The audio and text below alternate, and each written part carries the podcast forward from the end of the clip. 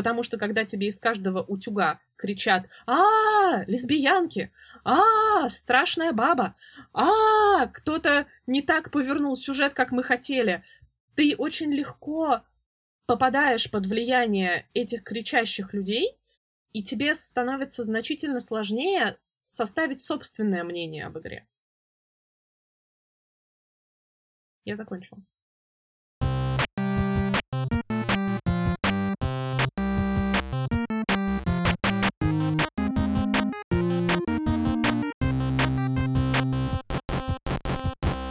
Всем привет, это подкаст про игры, 42 выпуск. 42 — это, как все знают, ответ на главный вопрос о жизни, вселенной и всего такого. И я думаю, что это ответ на этот вопрос, потому что 42 — это еще альбом Влада Сташевского 21, послушанный два раза. Но кроме этого, это еще и игра, которая называется Squadron 42. Это синглплеер игра, сделанная по вселенной Star Citizen. Star Citizen, я не знаю, вы знаете про Star Citizen? Же знаешь про Star Citizen что-нибудь? А, нет. Очень хорошо. Star Citizen — это такой Kickstarter проект, который на самом деле ставит перед собой задачу использовать твой PC-компьютер по максимуму. То есть там нет каких-то ограничений, он очень супер требовательный. DF про него делали большое видео не так давно. И Star Citizen будет мультиплеер игра, а у них есть еще синглплеер игра, которая называется, собственно, Squadron 42. И они наняли очень кучу народу, на самом деле, делать игру. Там у них снимается Гарри Олдман, Марк Хэмилл, Джиллин Андерсон, полно, короче, звезд. В общем, как-то так. Но мы сегодня обсуждаем не Star Citizen и Squadron 42 и не Влада Сташевского. У нас сегодня необычный выпуск. Жень, почему? А почему у нас сегодня необычный выпуск? Ладно, а, давай, ломаем интригу. А, дело в том, что у нас сегодня а, Первый раз гость в подкасте — это Настя Трухина э, из компании «Супер ком. С Настей мы э, познакомились э, в феврале, 4 месяца назад, на Паксе. Э, здрасте, Настя. Привет-привет. Как дела? Лучше всех. Ты говорила, что у тебя тоже есть что-то рассказать про 42. Ну, на самом деле, всю интригу уже сломали, потому что я тоже, естественно, подумала о том, что 42 — это, естественно, ответ на главный вопрос жизни Вселенной и всего остального. Из «Автостопом по галактике» прекрасная книга, прекрасная серия книг, и прекрасный фильм. Мне все время хотелось, чтобы на эту тему сделали какую-то игру еще. Я не знаю, кстати, есть игра по автостопам по галактике? По-моему, нет. Не знаю. А, хочу сказать, что 42, точнее, минус 42, это температура замер... Нет, это точка, в которой шкала Фаренгейта и Цельсия совпадает. Вот у нас с Вадимом шкала э, по Фаренгейту, да, а у Насти по Цельсию. И вот, видите, совпало. Ну, правда, минус 42 холодновато. Слушай, вот это круто сейчас замутил, да? Э, Настя сидит в Москве у себя, мы сидим, соответственно, опять же, в Бостоне и в, в, при Нью-Йорке с Женечкой. И... и там, и там по 30 градусов. И у нас жара по 30 жутко. градусов жары. Я не знаю, про какие минус 42 идет речь. Скоро будет плюс 42 раза что Цельсия. Вот. А сегодня мы обсуждаем, на самом деле, несколько тем. Во-первых, Настя, мы очень хотим услышать, как у тебя там, что сложилось после того, как мы пообщались последний раз. А потом мы, наверное, обсудим немножечко Last of Us. Мы все в нее немножко поиграли, и нам есть что про нее рассказать. Но давай вернемся все-таки к Паксу, Пакс, как прошло? Твои впечатления? Довольны, недовольны? Вот расскажи нам свое видение. А, да, спасибо, ребят. А, я, наверное, начну с небольшого представления. Собственно, меня зовут Настя, я пиар-менеджер Суперком. Год с небольшим назад я пришла в игровую индустрию. И за прошлый год посетила семь стран в командировках. И вот последняя как раз э, перед локдауном, перед всей этой коронавирусной красотой была, был Бостон, были Штаты, был ПАКС. А, не знаю, я очень люблю, в принципе, конференции. Мне кажется, что на конференциях ты сам по себе объединяешься с огромным количеством людей э, разной степени странности, которые, не знаю, люди ходят в косплейных костюмах, люди ходят, э, веселятся, дудят в дудки, бьют в барабаны, играют в настолки, сидят э, прямо на проходах. Это потрясающее по энергетике, в принципе, мероприятие, любая конференция, а ПАКС особенно, потому что там этот огромный э, зал, в котором играют в настолки, и, в принципе, большое количество веселых людей, которые пришли поделиться своими классными эмоциями. ПАКС прошел, собственно, замечательно. Э, Инди-шоу-кейс был чудесный в этом году, и, мне кажется, правил бал э, бразильский геймдев инди-разработчиков, потому что там было очень много бразильских инди-разработчиков, с которыми мы, естественно, все перезнакомились. B2B встречи, ну, B2B встречи на любой конференции это хорошо, когда ты можешь найти там себе огромное количество партнеров, когда ты можешь поболтать и иногда даже какие-то контракты прям on the go на, на самом же Паксе. И, естественно, любая классная конференция, любая, в принципе, конференция — это нетворкинг и тусовки. Но тусовки, как всегда, должны быть целевые, потому что, да, потому что весело, весело, конечно, потусить, поболтать, выпить вина или чего покрепче. И все тусовки — это весело. Но когда ты при этом еще и работаешь, то тусовки должны быть с какой-то целью. И это на самом деле сложно, потому что, ну, как бы иметь возможность поболтать с вином, при этом поболтать о чем-то продуктивном и при этом не напиться, это, не знаю, мне кажется, это каждый раз челлендж.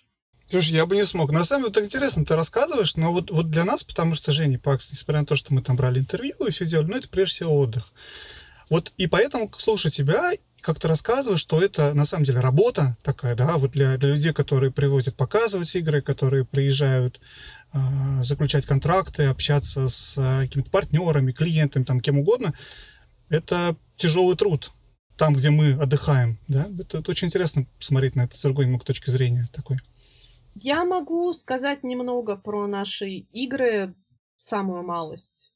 Лето — это всегда период подготовки к серьезному и массовому осеннему движу. Так что сейчас самым, наверное, большим событием у нас был э, летний фестиваль Стима, на котором было четыре наши игры. Это прекрасная Raji, которая всех поражает графикой и индийской мифологией, на которой она основана. Это Alchemist Adventure, это Retro Machina, которая очень красивая в ретро-футуристической такой вселенной, немножко а-ля Азимов, немножко а-ля Кларк. И есть еще очень страшная игра, для меня лично страшная.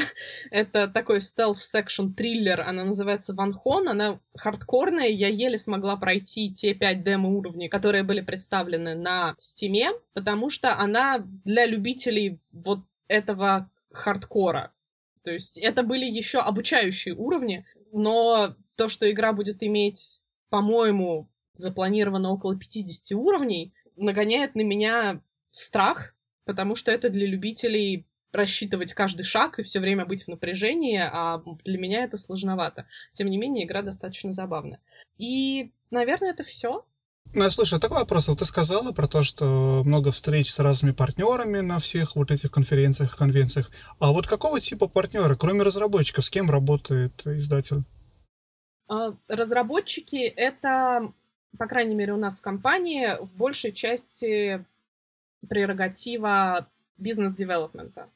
А как маркетинг мы ищем партнеров которые смогут помочь нам э, продвигать наших замечательных разработчиков и наши прекрасные игры. Это может быть агентство, начиная с пиара на Китай или Японию, или какие-нибудь локальные рынки, или наоборот э, по всему миру. Это может быть какой-нибудь маркетинг, это может быть трафик, это может быть видеопродакшн, огромное количество на всех конференциях. На первом месте у меня композиторов. На каждой конференции, какая бы она ни была, в каком бы месте она ни проходила, обязательно к тебе подойдет минимум человек пять, которые говорят, я композитор. Пожалуйста, имейте меня в виду. Поэтому композиторы занимают первое место в моем личном топе по визиткам, собранным с конференции. Не, ну, в общем, наверное, музыканту очень тяжело заработать деньги сейчас. И, и, и вообще, особенно композиторам. Ну и, И особенно композиторам, да. И поэтому, конечно, они пытаются как-то устроиться, да. Ну, в общем, логично. И такой вопрос еще. Вот ты говоришь, с кем вы встречались на разных конвенциях, а в какой момент происходит вот это вот общение, договор с журналистами о том, что давайте мы вам дадим эту игру, а вы нам поставьте 10 баллов. И вот как вы платите журналистам за ревью и оценки? Ой, ой, мы не... Смешной вопрос. Мы не платим журналистам на ревью, за ревью и ну, оценки. Это был веселый вопрос. Спасибо. Мы не платим журналистам за ревью. И я не знаю документально закрепленных случаев, когда журналист э, покупает свое мнение про игру. Возможно, кто-то так делает, опять же, не могу сказать за каждого издателя в, на планете Земля, но мне кажется, что если ты что-то покупаешь, то ты это покупаешь с плашкой реклама. И ты можешь купить, например, какое-то партнерство, что кто-то поставит твою рекламу на сайт. Но купить мнение журналиста, мне кажется, не только неправильно с точки зрения аудитории, но и сейчас будет немножко пафоса, низко с точки зрения тебя как издателя. На самом деле мы с Женей ходили вот на том же Паксе в этом году на конференцию, посвященную ревью и оценкам, и об этом в подкасте рассказывали. И там среди выступающих был еще пиар-менеджер. По-моему, это был Devolver, да, Жень? И то, что она сказала, это то, что на самом деле было бы очень здорово, если можно было бы взять и заплатить журналистам за ревью, потому что столько бы головной муки убрало бы для, для маркетинга. Вот. Ну, по крайней мере, Вора сказал, было бы здорово, а Настя, ты ничего не сказала, что было бы здорово. Так он, нет, это было бы низко. Вот так Суперком ну, отличается от Дельворви Digital. Нет, нет, нет, нет. Э, мне кажется, что, возможно, Devolver тоже пошутил тонко, потому что ты можешь попросить журналиста обратить внимание на твою игру, но, опять же, попросить. А попросить журналиста поставить твоей игре 10 из 10 не знаю. Мне кажется, что это не очень правильно. Не, ну это было, естественно, это была шутка, ипотирование. Она пришла с большим количеством этих э, игровых денег. Ну, как это? Таким э, мешочком... Э, Лепреконского золота?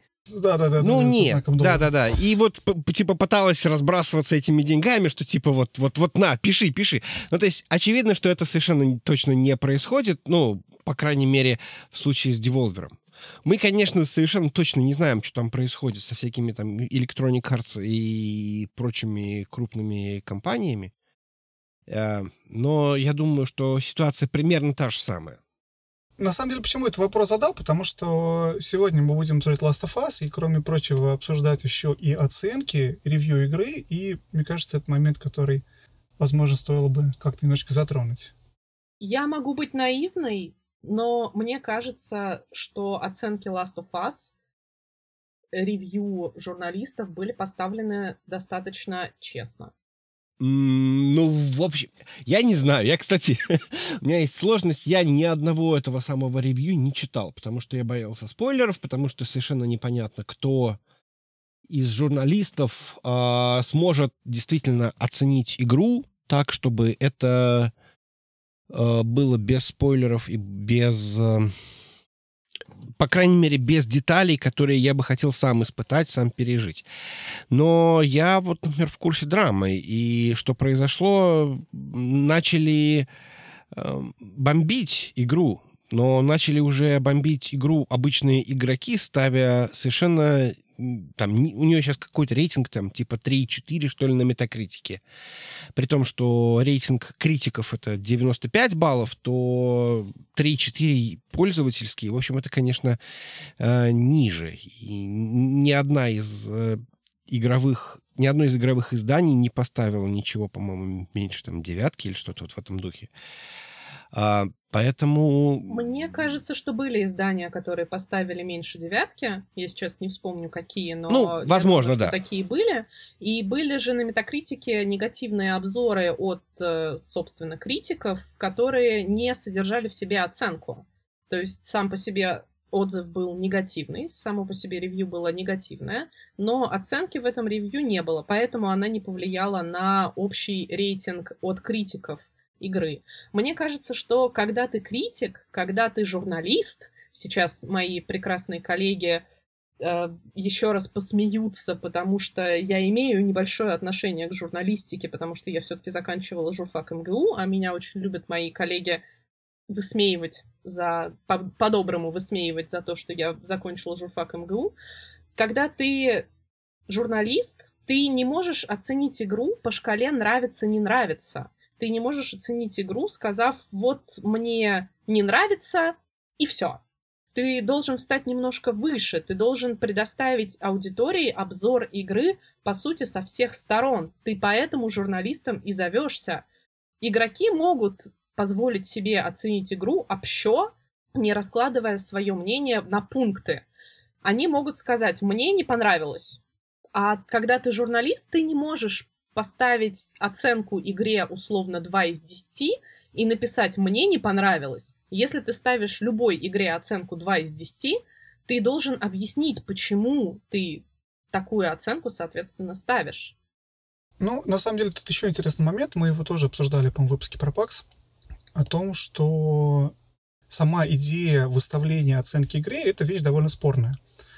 Потому что игра — это комплексное произведение. У нее очень-очень много составляющих. От геймплея, графики, звука, истории э, и прочего-прочего. До, до, до новаторства, дает на что-то новую индустрию. И заключить все в одной цифре, это, с одной стороны, очень удобно с точки зрения вот, э, рынка и рынка потребления, и позиционирования игры среди других игр. Да? То есть это вот хорошая игра, плохая игра. Но при этом это убирает весь сложный-сложный контекст, что игра хороша в этом, а плоха в том. И то, что мы видим, в принципе, все больше и больше изданий отказываются от этого. Катаку никогда не ставили оценку. Полигон отказались в прошлом, за прошлом году от цифр. Именно по вот этим вот э, принципам, потому что оценка это, это попытка упростить очень сложную вещь, и она очень часто играет негативную роль, нежели какую-то позитивную. То есть, да, она вроде бы дает возможность будущему игроку понять, хорошая игра или плохая, но без чтения текста это все не очень имеет значения, и скорее то, что называется английским словом misleading, то есть сбивает тебя и дает тебе, возможно, неправильное представление о качестве игры. Тем не менее, те издания, которые дают оценку, действительно поставили относительно высокие. В среднем игра Last of Us Part была воспринята позитивно, да, и действительно очень много негативных оценок со стороны игроков, и Можем, наверное, пробовать обсудить, почему. Но вначале очень вкратце хотел вот по Жениному комментарию, что, Жень, ты говоришь, ты не читал никаких ревью. Я тоже старался не читать ревью. Я старался прочитать, значит, перед выпуском какие-то более, наверное, ревью-ревью, да, потому что некоторые издания написали о том, собственно, что происходит с оценками The Last of Us. А Forbes написали статью, Катаку написали статью. И из-за того, что произошло вот этот огромный диссонанс между оценкой критиков и оценкой игроков, как бы стало интересно, почему и в чем разница, и что, что там происходит. И когда я читал про ревью критиков и то, на чем они основаны, и какие определенные ограничения ставит издатель, ставит э, разработчик игры перед журналистами, я тоже задумался, насколько на самом деле даже ревью, вот как Настя говорит, да, это там не, не, не подкупное и честное, и т.д. и т.п. И убирая даже вопрос про цифровую часть ревью, про оценку, насколько это сложная и ограниченная работа написать ревью, потому что ревью пишется обычно до выхода игры, у них есть ограничения в виде эмбарго, у них есть ограничения в виде того, что можно все до, вплоть там, до этого часа как-то рассказывать, описывать, чтобы не поломать интерес игроку. И это создает определенную проблему, потому что сейчас, когда эмбарго давно спало, когда уже в эту игру все поиграли, многие люди ее прошли, ревью, опять же, никто не обновил, да, с учетом всех новых с учетом изменений, что можно теперь рассказывать про то, что там произошло после этого часа, условно. То есть у тебя ревью всегда ограничено определенными условиями, которые были до выхода игры. И поэтому даже если не было бы оценок, а читать только текст, ты все равно не можешь получить, наверное, полное представление об игре, потому что издатель или разработчик запрещает журналисту все рассказывать об игре. Такой интересный момент, который немного, ну, не ставит под вопрос, наверное, аутентичность ревью или их, их правдивость, но он добавляет такую маленькую, маленькую такую ложечку или, не знаю, щепоточку соли, да, вот в, в результат оценки журналистам игры. А второй момент был интересно узнать, что я вот не знал этого до того, как прочитал, о том, что игра настолько жестокая, и я надеюсь, не будет спойлером ни для кого, игра настолько жестокая, что многие журналисты, то, что я прочитал, им было трудно игру закончить из-за уровня жестокости. Им было трудно игру закончить, пройти до конца, чтобы написать о ней. Это заставило меня задуматься, насколько я сильно хочу заканчивать эту игру, если это было трудно для журналистов, в общем-то, ее закончить. А с другой стороны, вот Forbes написали, опять же, статью про то, что Женя писал про бомбардинг, про то, что пришло очень много э, негативных э, оценок от игроков. Эти негативные оценки начали появляться в первый час, два, три. И там, когда писалась статья, и там прошло, по 7 часов или что-то такое с момента выхода игры, понятно, что игру к этот, на этот момент пройти еще было физически невозможно, потому что она занимает там 25-30 часов минимум. Но, тем не менее, огромное количество было негативных оценок. Из-за того, что игру было пройти на тот момент еще невозможно, можно, наверное, ожидать, что явно это было основано не на опыте игроков, но на их отношении. Или к главным героям, или к истории, или к тому, куда история повернула. Или это, может быть, какие-то ожидания другие у, у игроков, что по-другому все пойдет. И, возможно, это было связано с тем, что был слит этот геймплей, было очень много ликов, и уже на момент выхода игры какая-то часть будущих потенциальных игроков уже сформировали свое представление о том, что они об этом думают. И им не надо было играть, они уже были недовольны, они уже хотели... И вот тут начинается интересный момент. Насколько, вот зная то, что разница была между критиками в качестве оценки и игроками, насколько это действительно то, что игрокам не нравится, не понравилось, куда свернул сюжет, или не понравился геймплей, или что-то такое, или насколько это честная оценка игроков, или это просто какое-то политическое высказывание. Вот нам не нравится ЛГБТ персонажа. Нам не нравится то, что все пошло не так, как мы себе в голове продумали там 7 лет назад, как все пойдет после первой части. Вот как вы думаете, почему такой был большой негативный э, отклик от игроков? Ну, давайте попробую я. Э, я, честно говоря, очень удивлен тем, что вообще это в последнее время происходит. Э, люди почему-то считают, что каким-то образом можно исправлять за сценаристом какие-то косяки. То есть для меня это кажется каким-то очень странным странной вещью. Вам же не приходит в голову поправить сюжет Гамлета, чтобы он стал лучше? Или там сюжет я не знаю, преступление и наказание, потому что вам показалось, что что-то там не так пошло. Так почему можно по этому поводу каким-то образом э, ворчать на последнюю часть Звездных войн? Да, вам может не понравиться. Может не понравиться, но это высказывание художника, и вам может не понравиться высказывание художника, но уж совершенно точно не потому, что что-то там произошло и какой-то сюжетный поворот произошел. А, я с тобой здесь подискутирую, потому что когда ты читаешь «Преступление и наказание», ты читаешь книжку. Когда ты смотришь фильм, ты не принимаешь участие такого активного в развитии сюжета. Когда ты играешь в игру, ты все-таки в игру сильно погружаешься.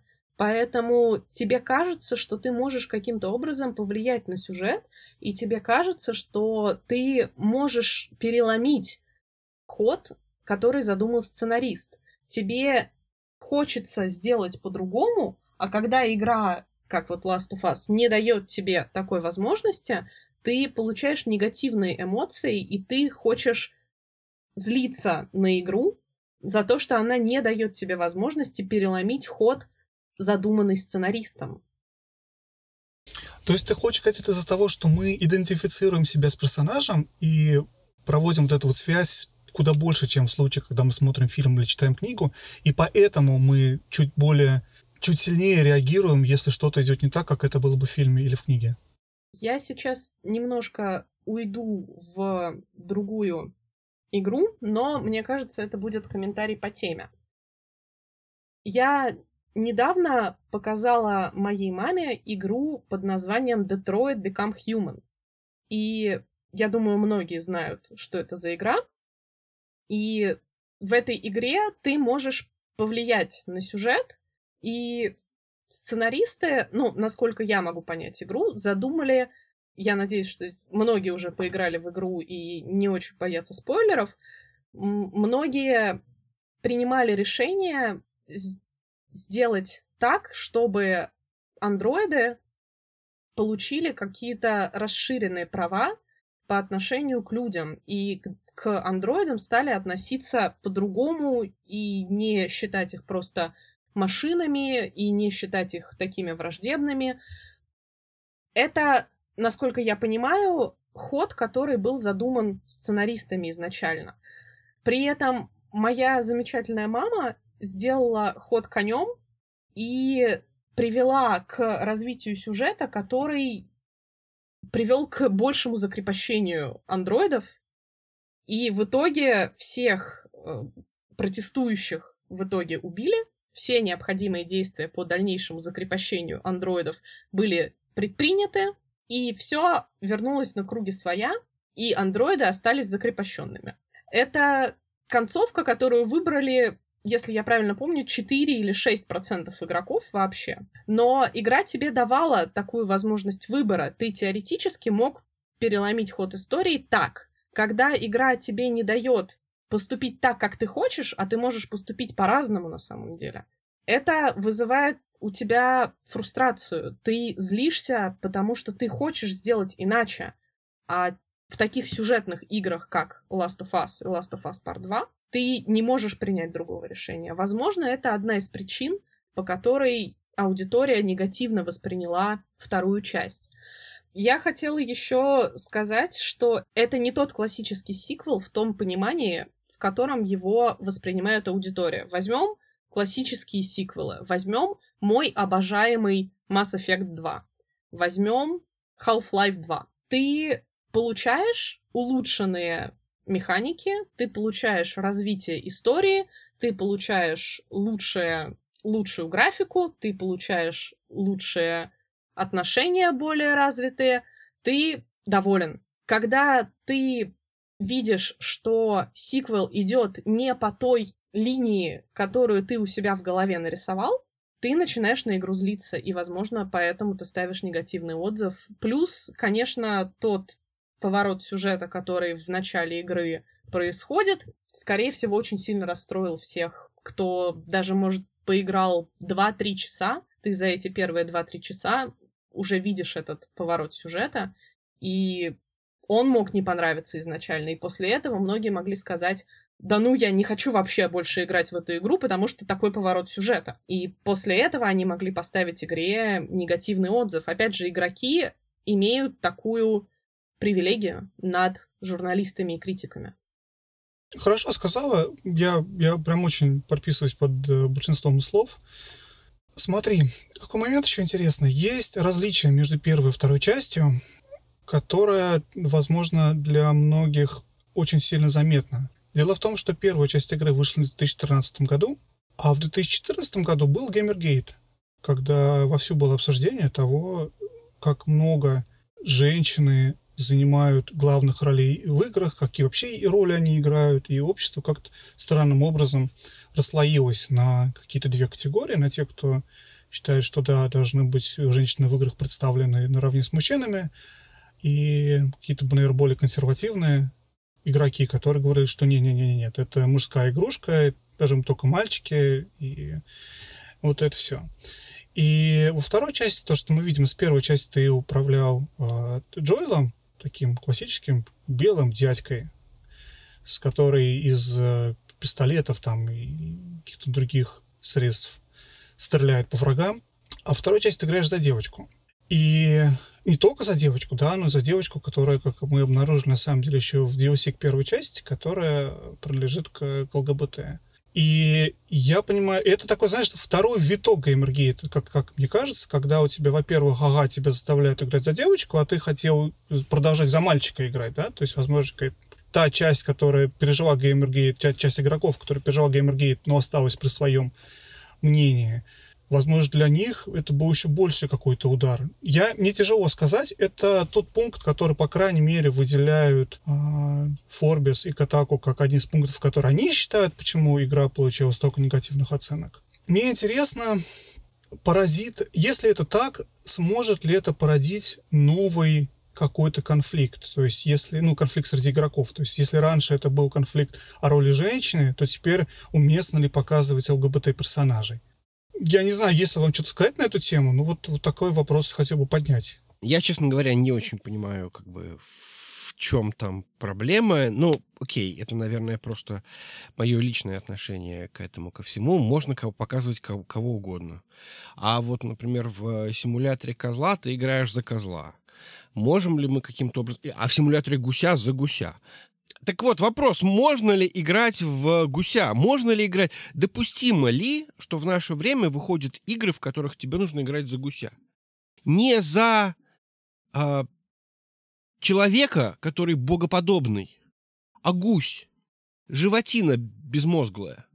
Жень, ну, который есть, даже есть в церковь большая, не пускают. Есть, есть разница большая, потому что ты гусей можешь поддерживать их существование и не отрицать. А если ты воинствующий гомофоб, то тебе, наверное, должно сильно напрягать, что тебя заставляют играть. Ты купился на игру, потому что ты играл роль мужчины-защитника. То есть вся первая часть, что ты мужчина-защитник. Ты эту девочку ведешь. С исключением того маленького момента, где ты играешь за, за Элли.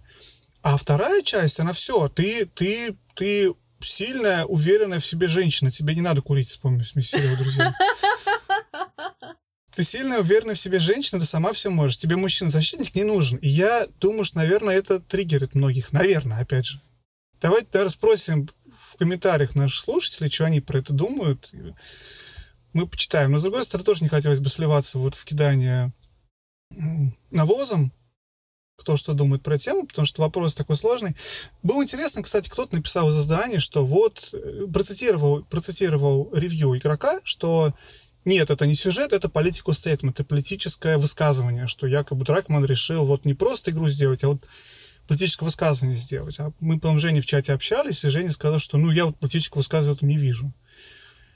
Я не вижу политического высказывания, но даже если это кто-то может воспринять как политическое высказывание, ну, как бы да, игры сейчас становятся формой искусства, и в том числе там идут политические высказывания.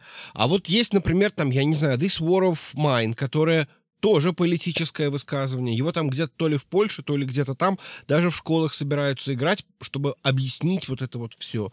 Там куча игр были, которые с политическими высказываниями. Ну что такое? Тот же Bioshock Infinite, да? Тот же Bioshock Infinite, да. Соглашусь. Ну, мне кажется, эта вещь, знаешь, что еще в чем есть отличие. Игра выпущена в Америке, и мне интересно было бы посмотреть на разницу оценок на западном рынке и на, на восточном рынке и в России.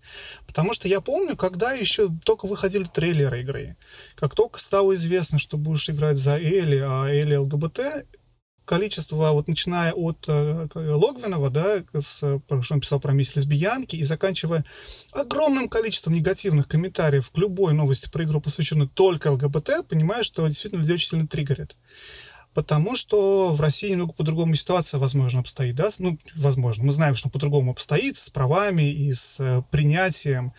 На Западе все-таки это вопрос куда более решенный, скажем так. И если в 90 каком-то году было там голосование в Конгрессе, и там мнения разделились американских политиков относительно признания браков и всех этих вопросов, то сейчас все американские, обе американские крупнейшие партии, и республиканцы, и демократы, они всеми руками за. Ну, там, может быть, не всеми руками за, да, понятно, что там одни чуть больше, одни меньше, но в, в целом все стараются показать, что позитивно к этому относятся. Возможно, разница вот в менталитетах игроков в разных странах, на разных рынках тоже повлияла. И я говорю, это было бы интересно посмотреть, эти негативные оценки, они идут из определенных регионов или они все-таки равномерно распределены по, по миру? Ну, я не скажу за всю Россию, но я не очень вижу проблемы в том, что Элли лесбиянка. Я думаю о том, что, ну, как бы, ребят, это есть и есть. Как говорил прекрасный Алексей Савченко, ну, а кто-то в комментариях прекрасному Алексею Савченко говорил, что Pornhub не может врать, это одна из самых распространенных категорий, которые есть, в принципе, на сайте. Лесбиянки существуют, геи существуют, гомофобы тоже существуют, и существуют они во всем мире. Но... И гуси тоже. И гуси тоже. А, мне кажется, что это, опять же, дело вкуса. И, опять же, если говорить про Элли, про девочку, которая исполняет эту великую миссию, которая на нее возложена. Ребят, это сюжетная игра. Это не РПГ. Ты не можешь выбрать, за кого играть. Мы любим Last of Us за то, что это сюжетная игра. И то, как Нил Дракман сказал, то, как Нил Дракман задумал, так мы и играем. Так мы себя и ведем. Мы не можем в начале игры поставить, например, плашку «Я хочу играть за Элли», «Я хочу играть за Джоэла», «Я хочу играть за Гуся». Потому что если в игре появится такая плашка, это уже не будет Last of Us. Ну, тут еще, да, есть момент, что в случае, если это действительно РПГ, ты не можешь делать такой плотный сюжет. Именно поэтому сейчас в очередной раз откладывается Киберпанк, потому что CD Projekt изо всех сил пытается скрестить ужас ежом. Нет, я и получить смотрел... Гуся.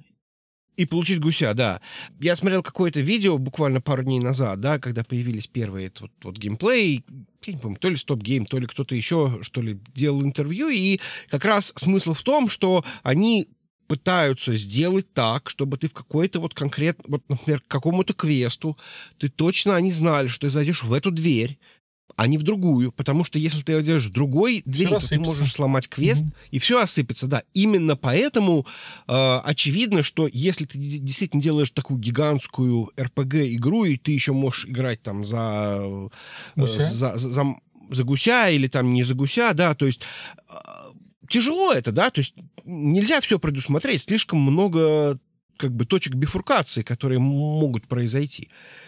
А в случае с Дракманом это действительно в некотором роде высказывание в случае с Last of Us. Это такое высказывание, которое цельное, которое срежиссированное по кадрам, срежиссированное по, э, по каждой сцене, по каждой по, по, по каждому э, скриншоту. Ну, в общем, все очень э, серьезно и все очень серьезно вылезано с точки зрения сюжета. И это то, что как бы тебе предлагают в это играть. И если ты не хочешь играть, то, наверное, может быть, не стоит играть, если тебе если тебя смущает э, как бы какие-то особенности того, что Элли такой человек, а э, это происходит не на ровном месте. Там еще был комикс, в котором тоже все это, как бы истоки всего этого описаны. Но это все, все, все есть как есть, да. Ну, ну, непонятно, почему вы хотите, чтобы тут был гусь. Я бы еще ну, все всегда хотят, чтобы в игре был гусь. Я еще хотела бы поднять такую тему, достаточно сложную. Это на стыке AAA инди-игр, как сейчас многие говорят, что Кадзима как бы задал тон своей Death Stranding, которую все называли там одной из первых AAA инди-игр, потому что она тоже со своим видением, со своей глубокой философией, со своим глубоким сюжетом и большим количеством вопросов, которые она поднимает.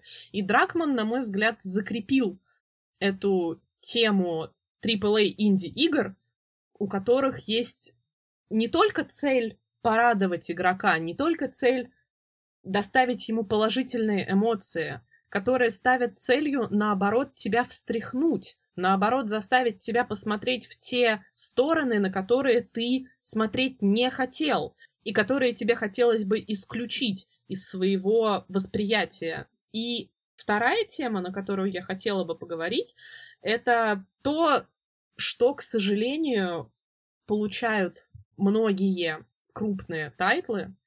Это называется overhype. На мой взгляд, вторая Last of Us стала жертвой overhype а так же, как в свое время стал Death Stranding. Так же, как, на мой взгляд, станет Киберпанк.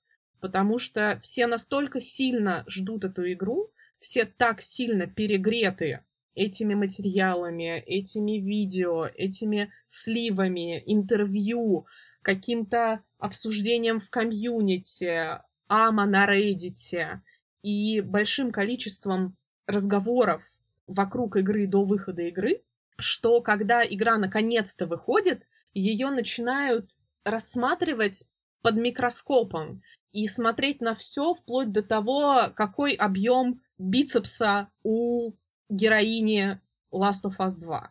И поэтому игра отчасти тоже могла получить такие негативные отзывы, потому что все очень сильно ждали, и все были перегреты этим ожиданием, а когда они получили то, что получили, они разочарованы. Ну смотри, Настя, я хотел бы немного поспорить с тобой про первый пункт, то, что ты сказала, что вот есть AAA инди-игры, и они заставляют тебя смотреть туда, куда ты, возможно, сам смотреть бы не хотел. Я читал пару дней назад интересную статью на полигоне, которая во многом совпало с тем, что я думаю про Last of Us. А суть статьи — это обсуждение явления, которое на самом деле было популярно обсуждать, не помню, сколько лет назад, э, по-моему, в 2007 году, когда вышел, вышел Uncharted, или один из Uncharted. Наверное, первый Uncharted вышел тогда, да? Тоже, к слову, игра Naughty Dog. И называется это проблема лудонарративный диссонанс идея в том, что у тебя геймплей может быть оторван от сюжета.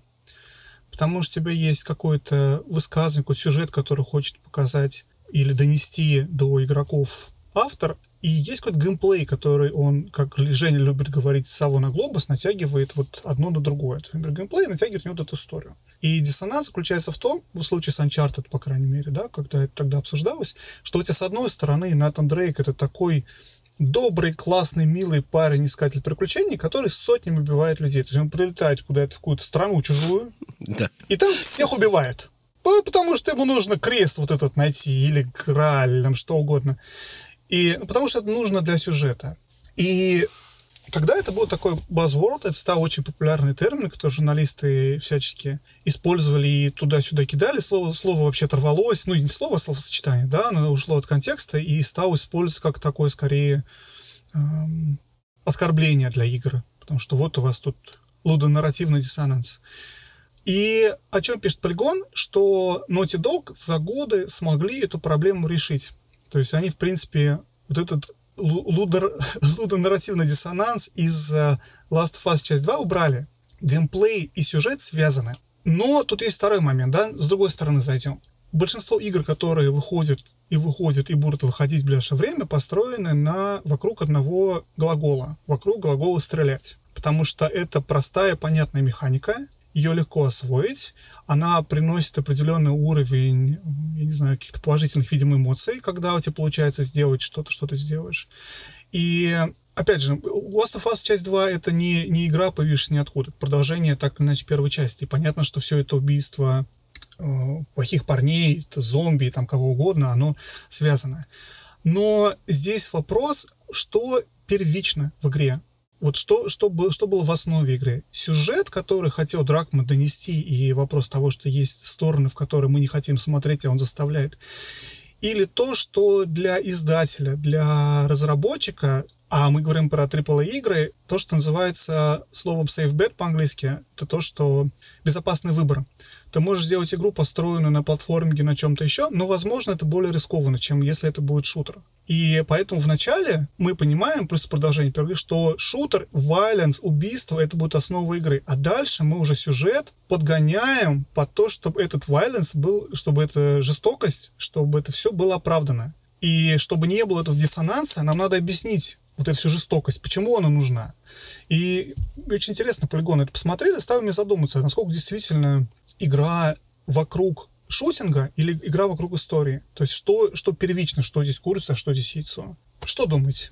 Не знаю, я я наслаждаюсь пока и тем, и другим, и, честно говоря, я с тобой, может быть, э, отчасти, точнее, не с тобой, а вот про этот лудонарративный диссонанс э, соглашусь, даже и сейчас даже он в какой-то мере э, немножечко торчит, потому что все-таки ты понимаешь нереалистичность происходящего, что вряд ли, э, пусть даже и хорошо тренированная Элли все равно не может настолько пачками э, вырезать э, врагов. Но это всегда какая-то в этом плане Кадима, кстати, гораздо более реалистичен, потому что ну, там вообще ничего реалистичного нет, да, то есть он берет вот некое такое представление, что есть вот этот суперчеловек, Сэм Бриджес в какой-то мере, который самый лучший, самый там, я не знаю, с какими-то дополнительными способностями. И, и в этом плане, да, то есть игра про Спайдермена или там Супермена, который вдруг умеет там лечиться и гораздо сильнее своих противников, он, они гораздо, э, они гораздо более реалистичны в плане вот этого вот отсутствия этого самого диссонанса. Но в целом это две части, про которые действительно можно говорить, что есть в Last of Us геймплей есть сю- сюжет. Вот про сюжет мы уже как бы какой- какой-то мере обсудили, что отчасти он э, отсутствует, да, в смысле он э, действительно вызывает некие проблемы у каких-то людей, и э, мы уже даже обсудили почему. Мне бы хотелось действительно обсудить немножко геймплей. Да, он жестокий, да, он про стрельбу, да, он, может быть, в какой-то мере действительно, как это говорится, safe bet, хотя э, я искренне им наслаждаюсь, потому что то, что сделали в игре, вот конкретно вот в этой игре, это как раз вот перенесли вот эти вот каст-сцены в, именно в геймплей. Потому что я каждым энкаунтером наслаждаюсь, потому что мне покажут каждый раз какую-то безумно красивую картинку. И игра умеет генерить какие-то просто совершенно сумасшедшие картинки. То есть, когда там, я не знаю, в тебя попадает пуля, ты падаешь назад, ты в этот момент умеешь, можешь, при, можешь прицелиться. Если ты нажмешь у ворот в этот момент, когда на тебя там кто-нибудь замахивается, как-нибудь э, персонаж перекувыркнется, откатится. Вот это все, оно выглядит безумно кинематографично. И то есть, если то, что... Э, это то, что склеивает фактически вот эти вот кат-сцены и саму игру. Да, но смотри, я хотел прокомментировать два пункта из того, что ты сказал. Во-первых, реалистичность, может быть, да, и действительно, когда ты делаешь игру про суперчеловека, супергероя комиксного, вопрос реалистичности там уходит, поэтому вопрос уходит но не обязательно этот диссонанс, он про то, может или не может Элли так делать. Я, наверное, хотел именно вот обсудить вопрос, является ли двигателем сюжета, двигателем этого высказывания все-таки задача сделать шутер. Ну, это не обязательно шутер, да, это стелс экшен, как угодно можно называть, но когда у тебя все-таки, ты знаешь, у тебя будет такой геймплей, и тебе нужно придумать интересный сюжет вокруг этого шутинга. Потому что ты не можешь сделать, э, придумать сюжет вокруг внезапно Sims. То есть, если, конечно, вторая часть игры Last of Us была бы скорее как Sims и симулятор жизни города, в котором живут Элли и Джоэл, наверное, это было бы не так интересно.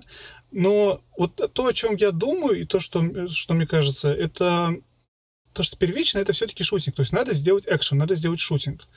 И потом дальше вот уже натягивается, собственно, сюжет, который будет хорошо на этом все лежать. И вот здесь я понимаю, с одной стороны, что ты говоришь про то, что это там определенное высказывание и Индии, AAA Индии, но с другой стороны, это и нет, потому что просто шутинг с более хорошим сюжетом. Сложно говорить о том, что первично в данной ситуации, потому что, с одной стороны, да, твоя правда, действительно, первая часть Last of Us была стелс-шутером, так скажем, и достаточно обоснованным сюжетно, и менять кардинально механики игры и делать вторую Last of Us, например, полностью стелсом или, опять же, тем же симулятором жизни, было бы глупо, и это точно не понравилось бы аудитории. Поэтому, да, здесь есть, есть такая фраза, она называется «noblesse oblige», положение обязывает. Положение обязывает сделать стелс-шутер. Но я не могу сказать, что здесь было натягивание совы на глобус, потому что Дракман мог бы повернуть сюжет совсем в другую сторону. Это могло бы быть классическое сиквельное приключение Джоэла и Элли, которые пошли, например, искать новых иммунных людей или врачей, которые могут провести операцию, или все вообще могло закончиться тем во второй части, что, я не знаю, Элли и Джоэл вообще поженились. Ну, мало ли что бывает. Так. Мог... Что? Сколько триггерного у людей, интересно, этот поворот? Ну, то есть очень много было вариаций в том, как себя повел бы тот или иной персонаж. И то, что Дракман захотел повернуть сюжет в ту сторону, в которую он его повернул, говорит о том, что здесь вот конкретно в этом случае, мне кажется, 50 на 50. 50 на 50. Тебе надо было сделать стелс-шутер, и тебе хотелось показать эту немножко библейскую историю о мести, которая порождает месть, которая порождает месть, и об этом замкнутом круге, и обо всех тонкостях этого круга, и о том, что те люди, которых ты убиваешь, на самом деле не просто безликие враги, а люди, которые имели свою жизнь и свои проблемы, и своих друзей, врагов, и у них, принципе, был налажен какой-то свой быт, и это не просто тебе безликие э, мужики или женщины, которые прибежали и хотят у тебя отнять то, что у тебя есть, а это значительно более сложная история очеловечивания. Так что тут 50 на 50. War of Mine Хочу, хочу, хочу отметить э, такой еще момент, что игра называется часть 2, ну, в смысле, вторая часть. Это же... Э, меня это очень сильно удивило. Это не просто вот, э, как это, сиквел. Это именно продолжение истории. То есть она начинается ровно там же, ну, практически, да, то есть спустя, может быть, несколько лет, но суть в том, что э, Вадим знает, у меня есть э, такая болезнь, я спрашиваю, нужно ли играть там в первый Mass Effect для того, чтобы поиграть во второй? Или там, можно ли мне играть сразу в пятый Devil May Cry, или нужно пройти предыдущие пять? А, предыдущие а, в 15 Final Fantasy можно или с первого начинать? Да, да, да, вот такие вот вещи, да, то есть вот мне кажется, что вот в случае с э, Last of Us часть 2 Тут просто практически однозначный вопрос. Нужно играть сначала в первую часть для того, чтобы понять вторую. Потому что, ну да, будет какой-то рекап в самом начале, но нет, это именно продолжение истории. И что было в первой истории, мы, в принципе, то же самое и получили во второй.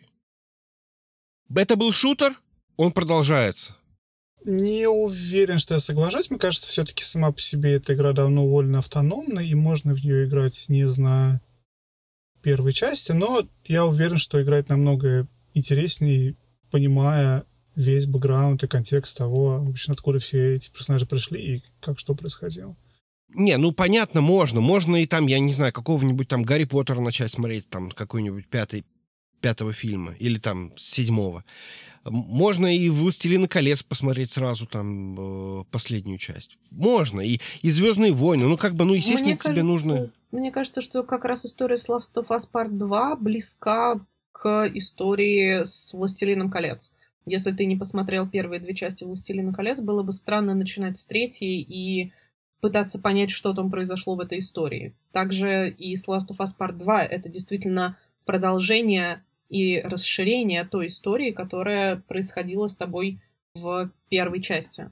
Ну да. Okay. Да, наверное, я, я и соглашусь, и не соглашусь. Я скорее вижу это как «Хоббит» и «Властелин колец». Вот в моем понимании, то есть они связаны определенным образом, события между ними определенным образом связаны, и одно повлияло на другое. Но это две автономные отдельные истории. Ну, опять же, я думаю, что здесь нет смысла бы спорить, и я совершенно прекрасно прочитал «Властелина колец», не читая «Хоббита». Вот. И я уверен, что если ты прочитал, проиграл бы э, Тлоу Пар 2 и не играл бы в первую часть, я думаю, тоже остался бы доволен. Это не проверить. Ну, мы, мы уже не узнаем. Давайте, наверное, немножко перейдем. Все-таки мы обсудили историю. Давайте перейдем еще более, как бы обсудим наши личные впечатления. Настя, давай я дам тебе слово. Что ты думаешь про игру? Самой тебе как? Ну, теперь, раз мы говорим про личные ощущения. Я сейчас прошла половину игры, и я могу сказать, что мне в какой-то момент захотелось игру бросить. Потому что мне игра стала чуть скучноватой с точки зрения репетативности геймплея, с точки зрения того, что ты немного затянуто продвигаешься по сюжету, и я не знаю, это спойлер или нет, как раз вторая половина, насколько я понимаю, начинается, когда ты начинаешь играть за другого персонажа, и когда я начала играть по сути, новым персонажем с нулем прокачки и с необходимостью смотреть и заново с нуля развиваться, мне стало интереснее. И как раз вот в тот момент, когда я подумала, ну все, дальше я прохожу игру на Ютубе, игра сделала такой поворот и заставила меня играть за другого персонажа, и мне стало более интересно, я посмотрю, когда у меня вернется это впечатление и желание игру закрыть. Плюс забавная история, я тоже не читала и старательно избегала любых спойлеров. Я не смотрела утечки, я не читала никаких отзывов, никаких ревью, которые каким-то образом могли засветить мне спойлеры. Но единственное, что я знала, что на восьмом часу игры будет какой-то большой сюжетный твист. И я сидела, играла и ждала. И я прям вот играю и жду, играю и жду. И вроде как я прошла пол игры, и я сижу и думаю, а где? А, а, а где твист? То есть, да, вот есть там один сюжетный поворот в начале, есть как-то понимание того, что произошло, и есть какой-то тоже поворот, но я не могла бы сказать, что это прям о боге гениальный сюжетный твист, которого никто не ожидал и о котором никто не догадывался. Я сидела и я думала, а где, а куда делась история, которую я так ждала. Я поэтому и говорила про оверхайп, потому что все говорят, вот, на седьмом-восьмом часу игры ты поймешь, и игра заиграет совершенно другими красками. А ты играешь, и ты думаешь, ну да, как бы произошло и произошло, это очень логично, это очень правильно. Это тот самый твист, о котором вы говорили. Я даже друзьям написала, которые уже прошли игру. Я говорю, ребят, вот тот главный сюжетный твист, о котором вы говорите, ну, все, он когда вообще, на какой локации происходит? Вы мне не спойлерите, но вы мне скажите хотя бы где. И оказалось, что да, это действительно тот сюжетный поворот, который для меня оказался вполне логичным и нормальным. И еще один момент, который, наверное, сейчас очень развеселит слушателей или хотя бы заставит улыбнуться, это то, как я проходила первую часть Last of Us и как я прохожу вторую часть Last of Us, потому что я играю на изях. It's okay to play on easy. И спасибо большое Last of Us Part 2 за расширенные механики сложности, где ты можешь настроить несколько аспектов, и тебе станет проще в одном и станет чуть сложнее в другом. Спасибо большое этой игре. Но, во-первых, я прохожу Last of Us на изи, поэтому гениальность механик, возможно, я не могу оценить в полной мере, но это мой сознательный выбор, потому что мы переходим ко второму забавному факту. Я очень сильно боюсь. Мне очень страшно во время игры. Это первая игра, вот первую Last of Us я проходила через боль. Я проходила, потому что мой чудесный коллега мне сказал, Настя, поиграй, сто процентов тебе нужно это сделать. И я очень попросила его подписаться под этими словами, потому что первую часть первой части я проходила через страшную боль, через откладывание джойстика каждые 15 минут, через перекуры, через попытки выпить воды и немножко выдохнуть и пересмотреть серию какого-нибудь смешного ситкома, потому что мне было ужасно страшно в каждый конкретный момент. И я дошла до того, что там в первой Last of Us есть ситуация, когда Джоэл остается один, по-моему, это Джоэл. Он в каких-то канализациях, и ему нужно завести генератор. И когда... Или это Элли. Элли, наверное. И когда она одна и заводит генератор, ты в какой-то момент сталкиваешься с тем, что на тебя начинают страшно скримерски э, бежать зомби, эти инфицированные. И в этот момент я подумала, все, нет, хватит. И я включила PewDiePie. И вторую часть первой части я проходила с PewDiePie. И практически всю вторую Last of Us я прохожу параллельно с PewDiePie. Мне смешно, когда он что-то говорит. Мне смешно, когда он э, смеется или пугается. И я условно прохожу до какого-то момента, потом смотрю PewDiePie, что он сделал и как он посмотрел, и кто на него напал или не напал, и мне уже не страшно. Я уже понимаю, что так, я буду ползти вот по этой трубе, я упаду, и на меня нападут в тот же момент, как только я упаду. Все, я не боюсь, потому что когда я прохожу такие моменты сама, мне страшно ужасно. И я действительно прохожу эту игру через страшную боль. Интересно как. Я, честно говоря... Ты знаешь, я отчасти завидую. Потому что... Не, ну потому что действительно очень тяжело вызвать в себе эмоции. И, кстати, я помню, да, что вот когда я проходил первую часть, там были моменты, когда меня просто, ну, не то что трясло, ну да, вот в какой-то мере трясло. Уф, я прошел, уф, я пролез там, и, и после там, я не знаю, нескольких попыток. А, вторая часть для меня оказалась несколько проще. То есть я начал играть на среднем уровне сложности, и в итоге подключился до хард, потому что, ну, мне хотелось именно механик, но я, мне кажется, был закален отчасти первой частью. Потому что, ну как, это вот ты понимаешь уже, как, как работает игра, да, что нужно, в общем, все экономить, все собирать и желательно ничего не тратить при этом, при всем, потому что наступит момент, когда ты все это дело потратишь. Ну, есть, есть я больше вот... Ой, прости, пожалуйста, я перебью. Да-да-да, пожалуйста, е- пожалуйста, Есть фан-факт просто обо мне, о том, как я прохожу игры и почему я прохожу Last of Us с PewDiePie. Я не смогла пройти Сталкера потому что мне было очень страшно. Я не смогла пройти Oblivion, потому что мне было очень страшно. Да, продолжай. А, я... Что, а правда есть PewDiePie, который, который стримил Сталкера? Нет-нет-нет, PewDiePie стримил именно Last of Us, но Сталкера я не смогла пройти, потому что настолько глубоко я погружаюсь в музыку, в атмосферу, в эти локации, в то, что там у тебя кто-то пробегает, в то, что тебе надо кого-то пострелять, в то, что, не знаю, за поворотом тебя ждет аномалия или еще что-то, или какой-то страшный поворот сюжета, я не смогла пройти Сталкера, потому что мне вот, вот так вот страшно. Ну, вот у меня в этом плане вот похожие были чувства поначалу от Resident Evil, а потом ты понимаешь, что это все превращается в некую такую, как бы, некий фарс и комедию, ну, такую очень игровую, поэтому немножечко попускает. Но в целом, да, я, я как бы, я такие эмоции очень, очень ценю, вот, ну, лично э, для себя. Э, с Настя, точки я, зрения... Я, извини, перебиваю, Настя, я, конечно, не твой коллега, я хочу тебе посоветовать пройти Resident Evil 7 в VR. Отлично. Спасибо. Я и так... Лучшая игра, тебе так понравится, ты обязана пройти.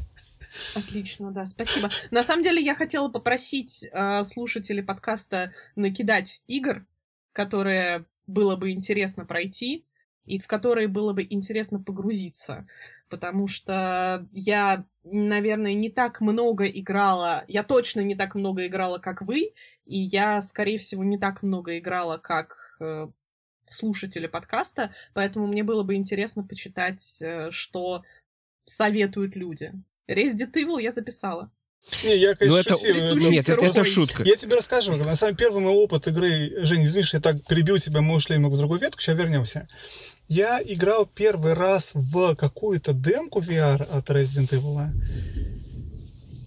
И вот там очень страшно, потому что ты это все видишь, ты как бы привязан к стулу, ты не можешь двигаться, ну, как бы вся, вся суть игры, да, то есть ты, ты не можешь двигаться физически, как ты сидишь на кресле, там, на диване где ты сидишь, и выглядит так, что ты привязан. Ты можешь головой крутить налево-направо, и, в общем, это было страшно. Самая страшная игра, в которую я играл, раз мы это затронули момент, это был PT. Знаете PT? Нет. PT — это то, что делал Кадзима, то, что был трейлером к Silent Hill, точнее не трейлер, а PC расшифровывается как Playable Teaser, по-моему, так это расшифровывается. А, который появился на плойке на четвертой, а потом из-за того, что он э, разругался с, с, с кем? С, с Капкомом? С Канами. С Канами. Я уже забыл в тот раз, когда мы уже прошел, я уже перепутал. Разговаривая с Канами, они эту игру оттуда выдернули, и теперь плойку с предустановленным PT можно купить за только за бешеные деньги на eBay.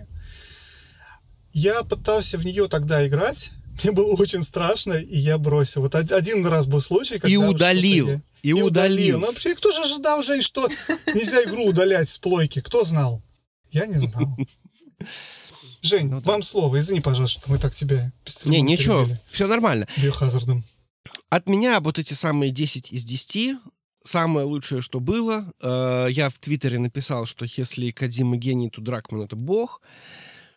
В общем, у меня все хорошо. То есть я просто положительно влюблен в игру, я решил, что, наверное, я буду делать платину, я буду проходить второй раз. Ты до конца Потому прошел? Что... Нет, я самое интересное, меня, я посмотрел, я, у меня наиграно 18 часов. Я, э, как бы тебе сказать, я вот только-только пошел в аквариум. Я весь вчерашний день потратила на то, чтобы поиграть, потому что, ну, как бы мы же записываем подкаст сегодня про Last of Us. Да, я понимаю. Как это я не поиграю хотя бы половину? Но твои 18 часов — это мои 25. Я прохожу медленно, и я прохожу на изи. Я думаю, что я тоже очень медленно прохожу, потому что, как ты говоришь, вот это вот на восьмом часу, на восьмом часу спойлер, да, не, не спойлер, а сюжетный поворот. Я так понимаю, что это вот конец второго дня, Мгм. когда из, из вот это это, это оно, да? Но это тот э, флешбэк. Ага, да, понял.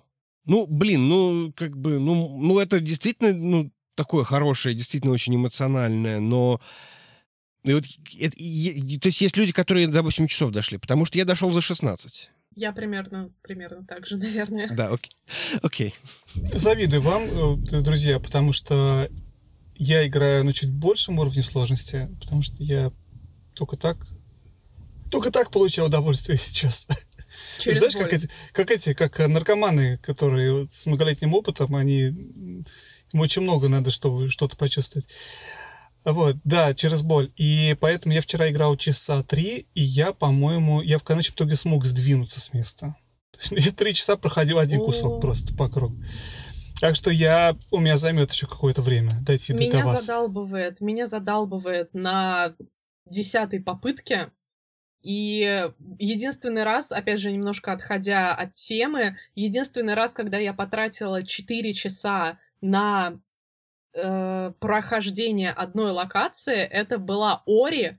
Это был первый момент с потоплением дерева. И Мгм. я наиграла 74 попытки. Я 74 раза умерла, а потом я попросила пройти бывшего мужа. И он за меня прошел, собственно, этот момент. Селест, Настя, Селест. Селест ждет тебя. Селест счетчик, счетчик смертей, просто он тебе показывается всегда. И там уровень примерно тысяча смертей у тебя занимает пройти. Я не могу, я не из тех людей, которые проходят Dark Souls. Я начинаю беситься с третьей попытки и начинаю выкидывать куда-то геймпад, страшно совершенно злиться, ходить по комнате и ругаться. Поэтому, когда у меня не, не стала получаться какая-то история в Last of Us Part 2, я сказала, хрен с вами, я перестаю играть на нормале, я ухожу на Very Easy, ровно на эту локацию, потом я опять уйду на нормал. И, собственно, так я периодически и, и делаю. Жень, к себе возвращаемся назад. Нет, я, собственно, наверное, прак- практически все сказал. Э, У меня единственный момент, что как бы я считаю, что идеальные, идеальная сложность именно геймплея а, Last of Us — это когда вам начинает чуть-чуть не хватать патронов и ресурсов. Ну, я думаю, здесь, понимаешь, опять же, какой, какой тип геймплея ты выбираешь. Почему мне нравится играть так, я играю. И я играю, вот, ну, с полностью с Настей согласен. Огромное спасибо за возможность настроить э, уровень сложности детально, потому что что я для себя выбрал в конечном итоге, попробовав разные варианты, я играю все на survival, кроме помощи э, allies, этих партнеров. И тогда, когда партнеры у тебя есть, это работает. Когда партнеров у тебя нет, это не очень помогает. Но, по крайней мере, для меня это наиболее реалистичная игра в плане геймплея, потому что, с одной стороны, у тебя действительно все довольно тяжело и более правдоподобно, как мне кажется. То есть это не, не один Диснейленд, не аттракцион, ты через боль, кровь и пот проходишь э, сквозь все локации. Но при этом, если у тебя есть какой-то партнер, который тебе помогает, он не просто бегает за тобой, он действительно помогает тебе. Это такая большая, большая подмога.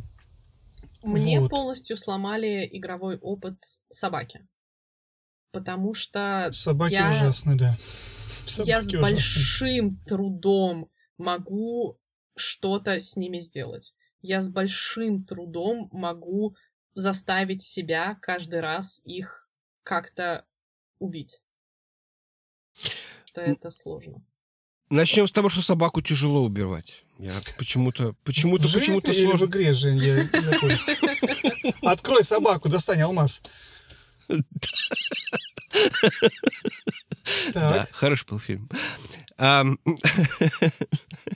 Я, кстати, у меня вот была мысль заготовленная, да, то есть по поводу Last of Us, что это первая игра в моей жизни, в которых вот ну, мы, с тобой, мы много раз об этом говорили, да, что вот игры — это, в общем, такой э, цикл, да, то есть ты нажимаешь на кнопочку, ты понимаешь, что Марио прыгает. На тебя ползет непонятное что-то, э, непонятная гумба, и она тебя съедает. Ну, или там типа, ты понимаешь, что ее касаться нельзя. Ты прыгаешь и понимаешь, что если ты прыгнешь на гумбу сверху, то, э, значит, ты ее победишь. То есть вот такие вот вещи, как бы тебя игра вот этому научила. А в этой игре я нахожу отдельное удовольствие в том, что я использую свой реальный жизненный опыт. Я знаю, что если я разобью стекло, может кто-то пробежать. Это может что-то спровоцировать. Ну, то есть, если я произведу какой-то громкий звук. Я знаю, что если там что-то не дотягивается, а может, можно где-нибудь перекинуть... А точно можно перекинуть, да. Вот. То есть, вот эти вещи в игре просто, ну, просто офигенно сделанные. При этом, при всем, э, мой самый любимый момент, который я просто вот от него э, вот до сих пор нахожусь в шоке от того, что, насколько детализированно все сделано. Там в одной из, ну, достаточно начальных локаций, ну, может, не совсем начальных локаций, но есть э, бассейн. То есть там, видимо, какая-то, как, какая-то, какие-то дома, и у них есть бассейн. Э, и в этом бассейне, конечно, давно уже никакой воды нету, но, естественно, дождем какую-то лужу налило. И вот можно зайти и в эту лужу лечь. И первые пару секунд ты видишь прозрачную воду, что происходит. Но я ложился, потому что думал, а вдруг там что-то можно найти, да? Вот. И вдруг внезапно, через две секунды, все становится непрозрачным, мутным, то есть, ну, типа ил поднялся.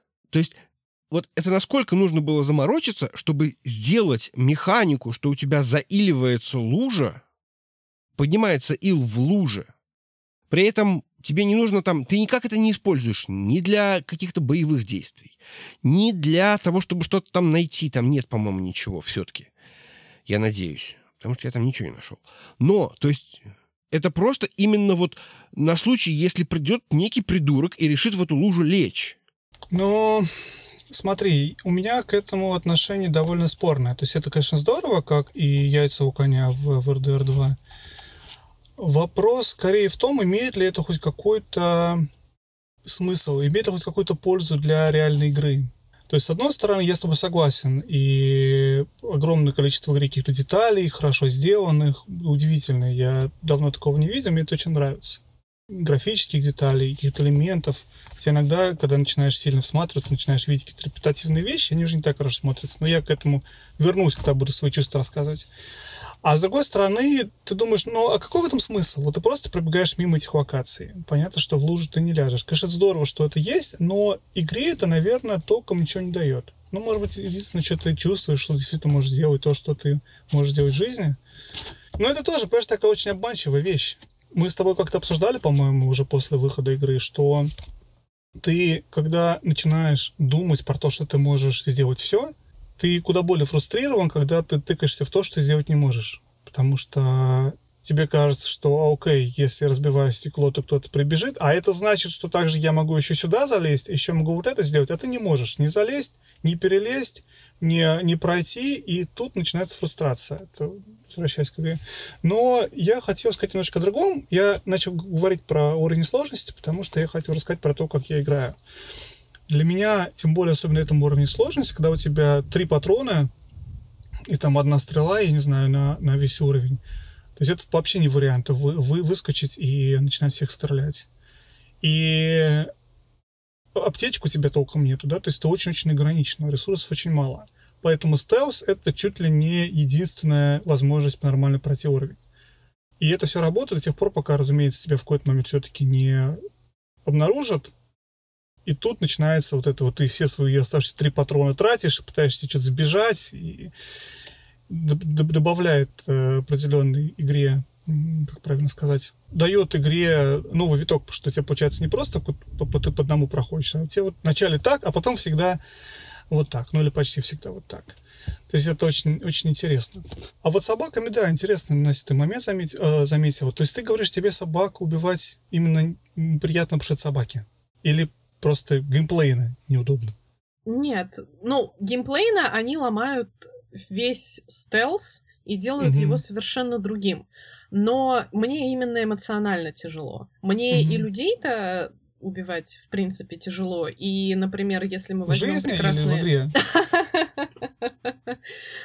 А, если мы возьмем прекрасный uh, Elder Scrolls, то я проходила Elder Scrolls без краш вообще, потому что мне кажется, что это низко, и мне не хочется красть. Также и в Last of Us мне каждый раз не хочется никого убивать, и мне очень тяжело, в принципе, на это пойти, а с собаками особенно. Говорят, я, конечно, не знаю, но говорят, что можно, в принципе, прокрасться. То есть, если у тебя получается, ты можешь просто Нет. прокар... Это не про меня. Ты знаешь, мне кажется, что можно прокрасться, и я несколько раз обнаруживал, что я могу, из-за того, что я прохожу локацию по 80 раз, что я могу дойти до конца локации и, в общем-то, спрыгнуть, не убив всех. Но тогда я не соберу все, что лежит во всех домах. И вот это вот мы обсуждали с Женей выпуски про Assassin's Creed, тут пару выпусков назад.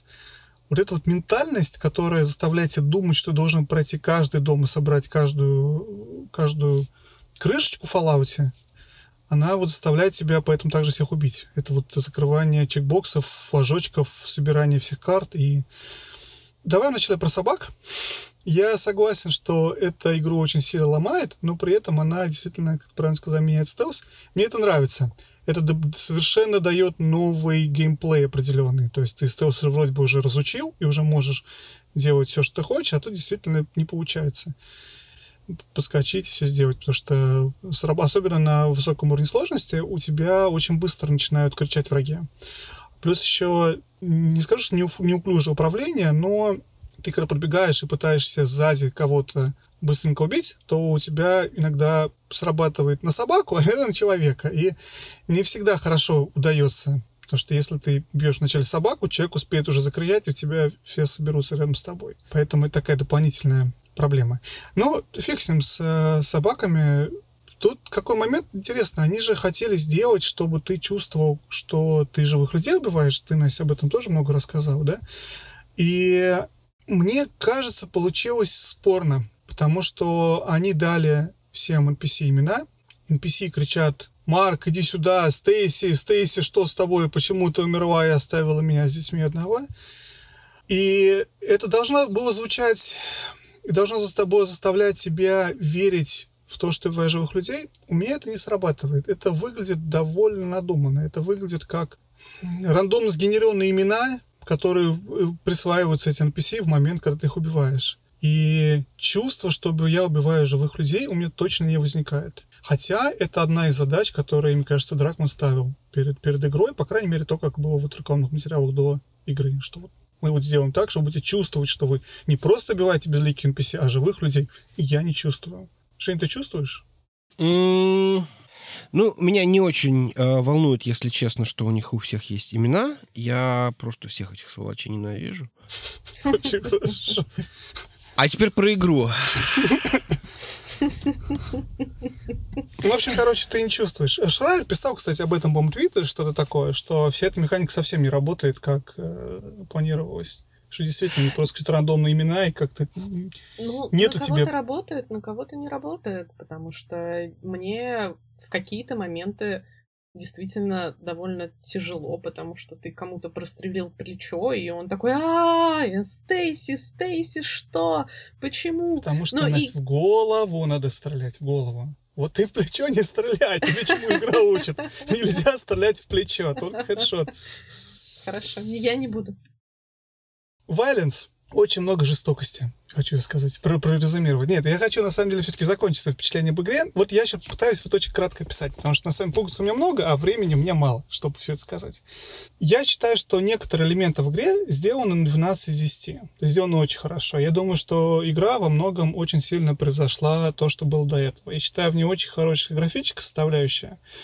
У меня первый раз за много лет, наверное, я в игре чувствую, что я действительно нахожусь вот в, в городе, в локации, еще где-то. Я чувствую то, что здесь никого нет, чувство какое-то, блин, одиночество, что здесь никого нету точно. особенно после того, как там всех вынес врагов, или какая-то локация заброшена, точно никого нету. Чувство одиночества, оно у меня есть, и оно мне очень нравится, оно хорошо передано через игру. Ну, какие-то элементы, действительно, очень много деталей, каких-то мелких порисованы. Но некоторые элементы игры все-таки сделаны на, на 7, 7 из 10, да, то есть я как бы ставлю куда более низкую оценку. В сумме, если сравнивать эту игру с играми другими, которые выходили в разное время, ну, я, наверное, поставил бы ей там 9 или 10 из 10. Но это скорее среднее, потому что здесь 12, а здесь 7. Потому что в игре действительно многие моменты спорные. И мне очень понравилась мысль, которую Женя сказала, я сейчас ее как-то упоминал не так давно в этом выпуске, я хочу к ней вернуться. И немножечко более, более детально сказать. Когда что-то сделано в игре очень хорошо, ты начинаешь видеть, что что-то сделано плохо. Это куда сильнее бросается в глаза.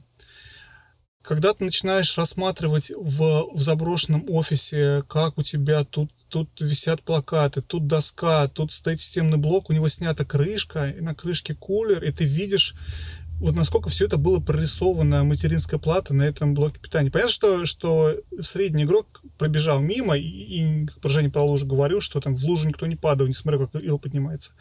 У тебя создает это ощущение, что вау, насколько круто все прорисовано. А потом ты видишь, что на всех столах стоит одна и та же фотография детей. Вряд ли это дети всех работников этого офиса. И, и тут у тебя начинается... Э, Наверное, зря я рассматривал все эти столы, потому что пока я их не рассматривал, я этого не замечал. И вот это вот и есть то некое обманчивое впечатление. Тебе кажется, все очень-очень-очень хорошо, а потом начинается что-то где-то не очень хорошо, и ты начинаешь, оно начинает немножко ломать себе, наверное, какое-то впечатление об игре. Мне очень нравится, как нарисованы все локации, как я говорил. Мне не нравится то, что они очень сильно ограничены, и ты утыкаешься вот в эти вот заграждения, поломанные деревья, брошенные машины, которые не дают тебе пройти. Понятно, что с точки зрения игровой механики это вещь, которая, в принципе, не могло не существовать. То есть мы, это игра сюжетная на рельсах.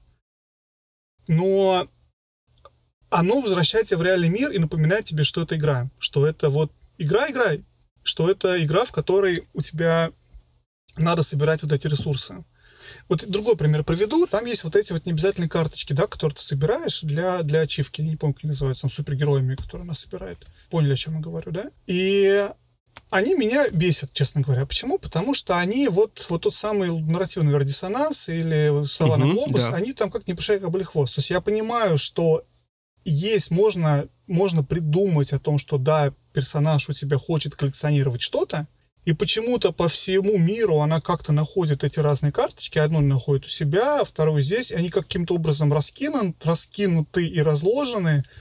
Но вот это вот та очень игровая часть, которая немножечко ломает у меня погружение в сюжет, потому что это и включается игра, включается какой-то Assassin's, ну, может не Assassin's Creed, я не знаю, ну какая-то вот Far Cry в этот момент в игре. И вот, вот это мне очень не нравится. Но, возможно, я этого не заметил бы, если бы другие элементы игры, а именно часть связана с погружением, с сюжетом, с историей, не была бы сделана достаточно хорошо, чтобы я вот так сильно в нее погрузился, что вот это меня из нее выдергивало.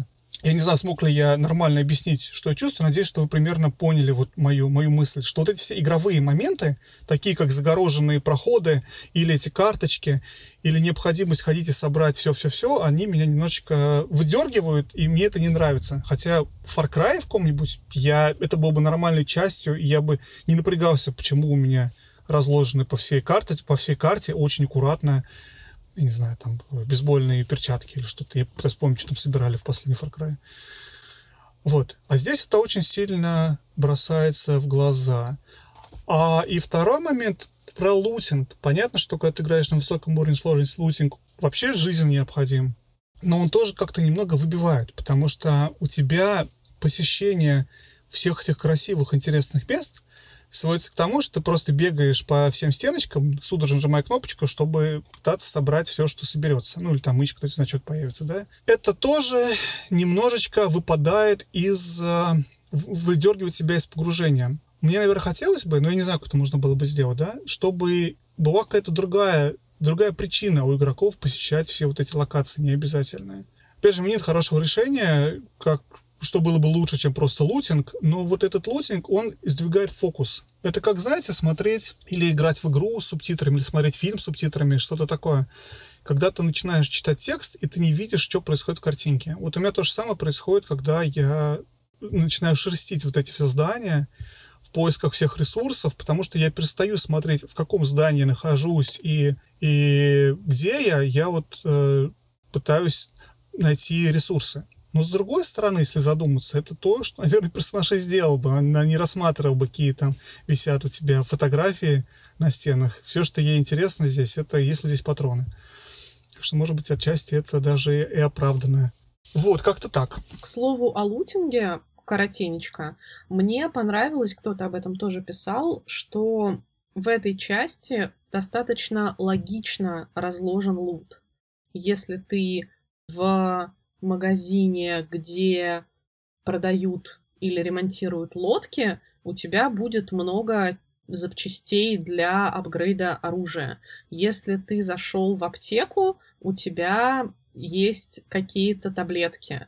Если ты находишься в каком-то доме, то ты в... с большей вероятностью ту же самую карточку найдешь, например, в спальне ребенка, нежели в ванне, например. И с большей вероятностью у тебя там у родителей в спальне, например, будут какие-то оставшиеся патроны. Это мне понравилось, и это как раз, на мой взгляд, играет на погружение тоже. Согласен. Вообще, вот это про, говоря про Ваннерс, затронул момент, который я тоже обратил внимание, даже не то, где лежат вещи, а вообще, как все это оформлено. Потому что момент, когда ты приходишь, например, в один из домов и заходишь, э, не буду говорить какой, потому что это скорее связано с сюжетом, нежели с, э, с в рандомный дом, скажем так, да, и заходишь там в ванну, ты видишь, что как у тебя стоят ведра, где у тебя что, и ты понимаешь, что это, что это все вещи были продуманы. То есть как работает канализация вот в условиях э, постапокалипсиса, где люди берут воду, как они с собой туалет смывают. И подобные вещи, и, и это все продумано. То есть это не просто там раздолбанное, разбросанное э, что-то, это вот все как-то расставлено. А, то же самое про книги, то же самое про не знаю, DVD-диски, про фотографии. В принципе, у тебя действительно все очень хорошо, детально подобрано. У тебя все выглядит довольно реалистично.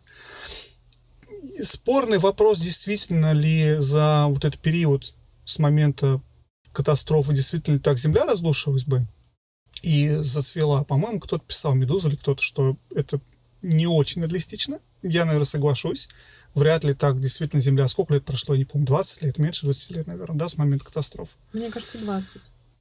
Может быть, 20 вряд ли так, вряд ли так все э, разрушили бы все дороги, все стало бы зеленым, и во всех домах уже листья зашли. Спорно, не знаю. Мне кажется, такого, наверное, и не было бы. Наверное, можно посмотреть, как Припять менялась за 20 лет, чтобы понять, могло ли так быть или нет. Но в любом случае э, количество деталей просто невероятно. Это очень-очень приятно. Вот. Момент еще, который я хотел отметить, тоже игровой, который мне, кстати, совершенно не понравился, это в игре есть некоторые, даже не квесты, а некоторые истории, которые рассказываются через заметки, через письма, которые ты находишь. Ну, всегда такое было, ну. С одной стороны, это очень здорово, и многие, многие вот эти письма, которые находишь, они очень тебе помогают лучше понять а, мир. Но это вообще, опять же, не, не, не Last of Us разумеется, это существует практически вообще в каждой игре. Вот. Но что мне понравилось, когда у тебя есть какая-то длинная связанная история, которая через, через эти заметки рассказана. Мне очень сразу напомню Fallout 76, когда ты переходишь там от терминала к терминалу и узнаешь, как история дальше развивалась. Вот тут уж точно натянуться на Саванна Глобус. И здесь история такая, что у тебя как бы по мере прохождения локаций разложены письма в, в каждом следующем доме, так, чтобы ты смог всю историю собрать воедино, выглядит очень нелепо. И вот это тоже такой игровой момент, который немножко меня выдергивает из погружения, потому что я вижу в этом игру, а не, а не проживание персонажем. Потому что нереалистично. Зачем все эти персонажи подробно описывают все и потом оставляют все эти письма здесь, и при этом никаких писем а, про других людей, про другие события нет. А вот про эту сюжетную линию есть. Ты вот ходишь и все это читаешь. Такой тоже немного спорный момент, который, опять же, я повторюсь, если бы другие элементы игры не были бы сделаны идеально, возможно, я не обратил бы внимания. Но из-за того, что мне так нравится что-то в игре, нравится общая, общая стилистика, нравится мир, нравится погружение, нравится история, нравится количество деталей. Вот это все мне режет каждый раз. Вот вдергивает, режет глаз, и замечаю как-то так. Вот это мои впечатления. Что еще добавить про игру? А, ну, мне вот лично вообще не хочется к ней придираться, если честно. Потому что, конечно, можно докопаться. Можно докопаться до того, что э, ты никогда не знаешь, можешь ли ты уходить из локации, или ты не можешь. Все ли ты там собрал, не все ли ты там собрал. Будет у тебя точка невозврата или не будет. Вот это вот все, конечно, очень сильно раздражает отчасти. Иногда, иногда. А особенно бывает, что играешь и ломает свои собственные правила. Например, обычно, обычно э, код от сейфа находится где-то рядом с сейфом, но не везде. И тебе нужно в одном случае пройти немножко вперед, а потом вернуться назад к сейфу. И игра как бы тебе об этом не говорит, и ты как дурак ходишь вокруг этого сейфа, пытаясь найти. А оказалось, что нет, оказалось, что вот так вот. И это, конечно, немножечко фрустрирует, но это вот, опять же, я придираюсь. И опять же, еще такой момент. Вот ты понимаешь, что ложишься в эту лужу, и там ил поднимается. И ты понимаешь, что кто-то из сотрудников ради этого ила пропустил день рождения собственного ребенка. Ой, мы сейчас ушли в очень глубокое ну, мы не будем уходить. Да, не будем, не будем. Ладно, хорошо. Можно мы, затронуть мы... кранчи, можно затронуть, в принципе, насколько проект такого высокого класса и такой, такого глубокого погружения стоит этих затраченных часов сил и эмоций и выжженных человеческих душ, э, но мы не будем туда идти. Конечно, они вот за это 3-4 ставят. Вот. А он, между прочим, день рождения. Ну, если мы будем говорить про придирки, опять же, мне кажется, что как раз из-за этого оверхайпа люди смотрят игру под микроскопом, может быть, сильнее, чем они бы это делали, если бы все угу. было потише. Но если уж мы пришли к придиркам, то мне немножко не нравится допущение по сюжетной стороне, но это, опять же, исключительно мои придирки, и это не говорит о том, что игра в чем-то плоха. Потому что, например, у вас постапокалипсис, но при этом э, у Элли хорошо, практически идеально пострижены ногти и выщипаны брови, например. Это то, на что я там как девушка обращаю внимание. Но у вас, ребят, у вас постапокалипсис, вы, возможно, там не мылись четыре дня или там зубы не чистили, я не знаю, когда в последний раз. При этом у вас идеальные брови и маникюр. Или... И в луже лежала. Да, ты в луже лежала. А, или, например... Есть... Женя точно знает, он, он постарался. Или, например, у вас а, военное военизированное общество достаточно, при этом вы отправляете кого ни попадя на на рейды. И угу. это сложно принять, и это то, что вот как раз, э, как говорит, выдергивает из игры, выдергивает из погружения. И ты вроде как смотришь на это, и ты думаешь, ну, ну, ну, ну почему? Но это такие допущения, которые, скорее всего, у меня, кстати, даже появилось желание посмотреть так под микроскопом первую часть. Насколько в ней эти сюжетные допущения, в принципе, также существовали, и насколько на них вообще тоже обращали или не обращали внимания. Потому что... Я уверен, Настя, что, перебиваю тебя, я уверен, что на самом деле там допущений было существенно больше. Ты правильно говоришь, что это просто и оверхайп, ну, и то, что я считаю, это то, что еще и какие-то хорошо сделанные вещи, которые заставляют тебя более детально что-то смотреть все это вместе. Это игра, которую все очень сильно ждали. Поэтому я уверен, что первую часть так не ждали, да, то есть потому что первая часть, в общем-то, задала тон ожидания второй, и первую часть куда можно было простить. Она даже игру года не получила, а получила мерзкая GTA 5. Совершенно верно. Ну подожди, давай мы еще дождемся этого года и посмотрим, кто получит игру года. Опять GTA 5. Потому что, возможно, все-таки Minecraft Dungeons. Да, точно. Никогда не знаешь. Я боюсь Никогда не киберпанк. Я боюсь, потому что я действительно опасаюсь, что эту игру также оверхайпом могут и погубить. А мне не хотелось бы, чтобы ее губили тем, что так пристально смотрят на нее до выхода, и в итоге, когда она выйдет, все такие у, -у, -у кошмар. Мы не этого ждали. Но там, понимаешь, там можно играть за гуся. Там можно собрать себе, значит, гуся и играть за гуся. А здесь ты играешь за конкретного вот персонажа. Давайте немного сменим рельсы, и если не, нечего еще про личные впечатления сказать, я хотел бы перейти немножечко к такой маленькой подтеме. Хорошая игра или плохая? И, в общем-то, что делает игру хорошей или плохой? Вот э, тема какая-то такая, она связанная с Last Us, но не, не, немного отдельная. Давайте не обязательно про Last Us, давайте про любую игру, которую мы хотим. Давайте, наверное, я начну, раз я уж, уж тему это поднял. Вот игру можно разделить на много составляющих. И в игре есть и, понятно, графическая составляющая, и звук. Звук, кстати, очень классный в Last of. Мне очень нравится, как Элли дышит в трудный момент и прям создает тоже вот эту эмоцию определенное погружение.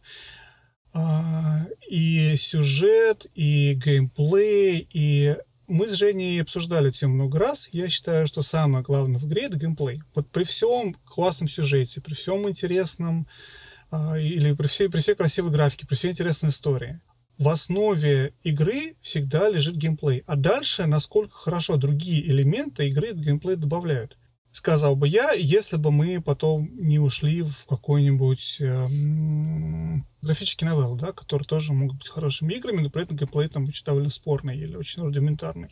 Но вот как вы кажете, что делает игру хорошей? Это какой-то один элемент, это какой-то баланс элементов, это какая-то, это понимание, что ищут игроки в этой игре. И, Настя, ты как человек, который профессиональный, мы тут с Женей дилетанты, понимаешь, мы смотрим с позиции, с позиции юзверей. А вот ты как человек, который занимается этим профессионально, расскажи нам, что делает игру интересной, хорошей? Я на самом деле размышляла над этим вопросом, и здесь для начала можно посмотреть с точки зрения игрока и с точки зрения издателя. На мой взгляд, с точки зрения игрока, игру делают хорошей та эмоция, которую игрок получает во время игры или по итогам ее прохождения. Это может быть эмоция от сюжета, это может быть эмоция от геймплея, это может быть эмоция от того, какой забавный гусь. И это то, что, по сути, продает игроку игру.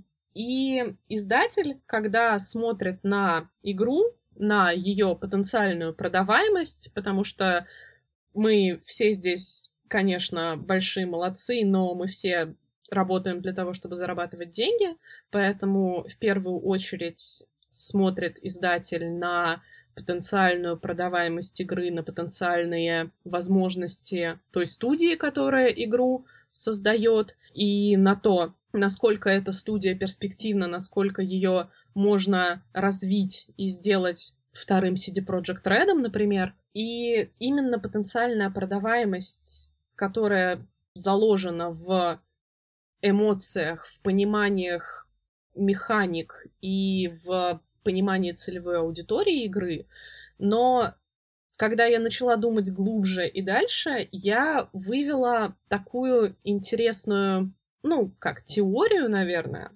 И мне кажется, что в любом случае, вне зависимости от того, издатель ты или игрок, игру делает хорошей не банальная идея и ее качественное воплощение. Мы можем взять, например, Last of Us 2. Идея и подход к этой идее не банален. И воплощена эта идея очень качественно. Мы можем взять того же гуся, который, по сути, не привносит э, каких-то великих новаторских идей в игровую индустрию, но у него не банальная идея, и эта идея очень качественно воплощена. Мы можем взять и рассмотреть под таким углом большое количество игр, которые получились хорошими и которые получились не очень хорошими. И, по сути, они все подстраиваются под эту схему. Ну, то есть получается, что важно не повторяться, да, если ты повторяешь что-то, что уже было сделано, ничего нового не приносишь, получается, ты делаешь что-то более-менее банальное, игра хорошая не будет. Это может быть... Это Call of немножко Duty. сложнее, потому что у тебя... Да, например, тот же Call of Duty. А, Это может быть повторение, но улучшение и попытка посмотреть немножко с другой стороны. Почему GTA столько времени остается одной из самых продаваемых и самых обсуждаемых и самых позитивно воспринятых сообществом игр? Ведь, по сути, у тебя один и тот же геймплей, одна и та же более или менее история. Но каждый раз они подходят немного с другой стороны и находят возможность улучшить то, что было недоработано с учетом новых новой графики, с учетом новых механик, добавить что-то еще, немножко по-другому посмотреть, добавить другого персонажа, за которого тоже можно играть. Или еще какие-то подходы. Нельзя сказать, что если ты возьмешь такую же идею, ты не станешь успешным. Если ты возьмешь такую же идею посмотришь на нее немного с другой стороны и воплотишь эту идею хорошо, тогда да, тогда есть шансы на успех. Потому что, если строго говорить, то ничто не ново под луной, и, как говорил Шекспир, все то же солнце ходит надо мной, но оно не блещет новизной. Так что, какую бы идею ты ни взял, она уже явно у кого-то была. Но если ты посмотришь на нее немного с другой стороны и воплотишь ее хорошо, у тебя может быть две механики, но они могут быть проработаны так хорошо, что это сделает игру хорошей. Супер, Жень, У меня, Твое мнение? да, я, я выписал, это единственное, к чему я сегодня готов. Я, молодец. Так вот, э, у меня есть критерии, по которым можно оценивать игру, там, хорошая она или нехорошая. Да, то есть это, во-первых, это геймплей. Окей, хорошо, мы с тобой договорились на первом месте, геймплей. Дальше там сюжет. Третье, это графон. Для некоторых, наверное, это важно, да, то есть некоторые хотят, чтобы было прям красиво. Да, ну вот, например, там тот же самый Логвинов, он про- пропагандирует идею, что типа все это инди, это не смешно, и цените разработчиков AAA игр, которые делают красивую графику и вот это вот все. там популярность. Какой бы там был бы странный, может быть, там, я не знаю, Fortnite, но или там, не знаю, что там, Roblox, поскольку у тебя там все друзья играют в него, это может тоже для тебя оказывать э, эффект того, что это хорошая игра.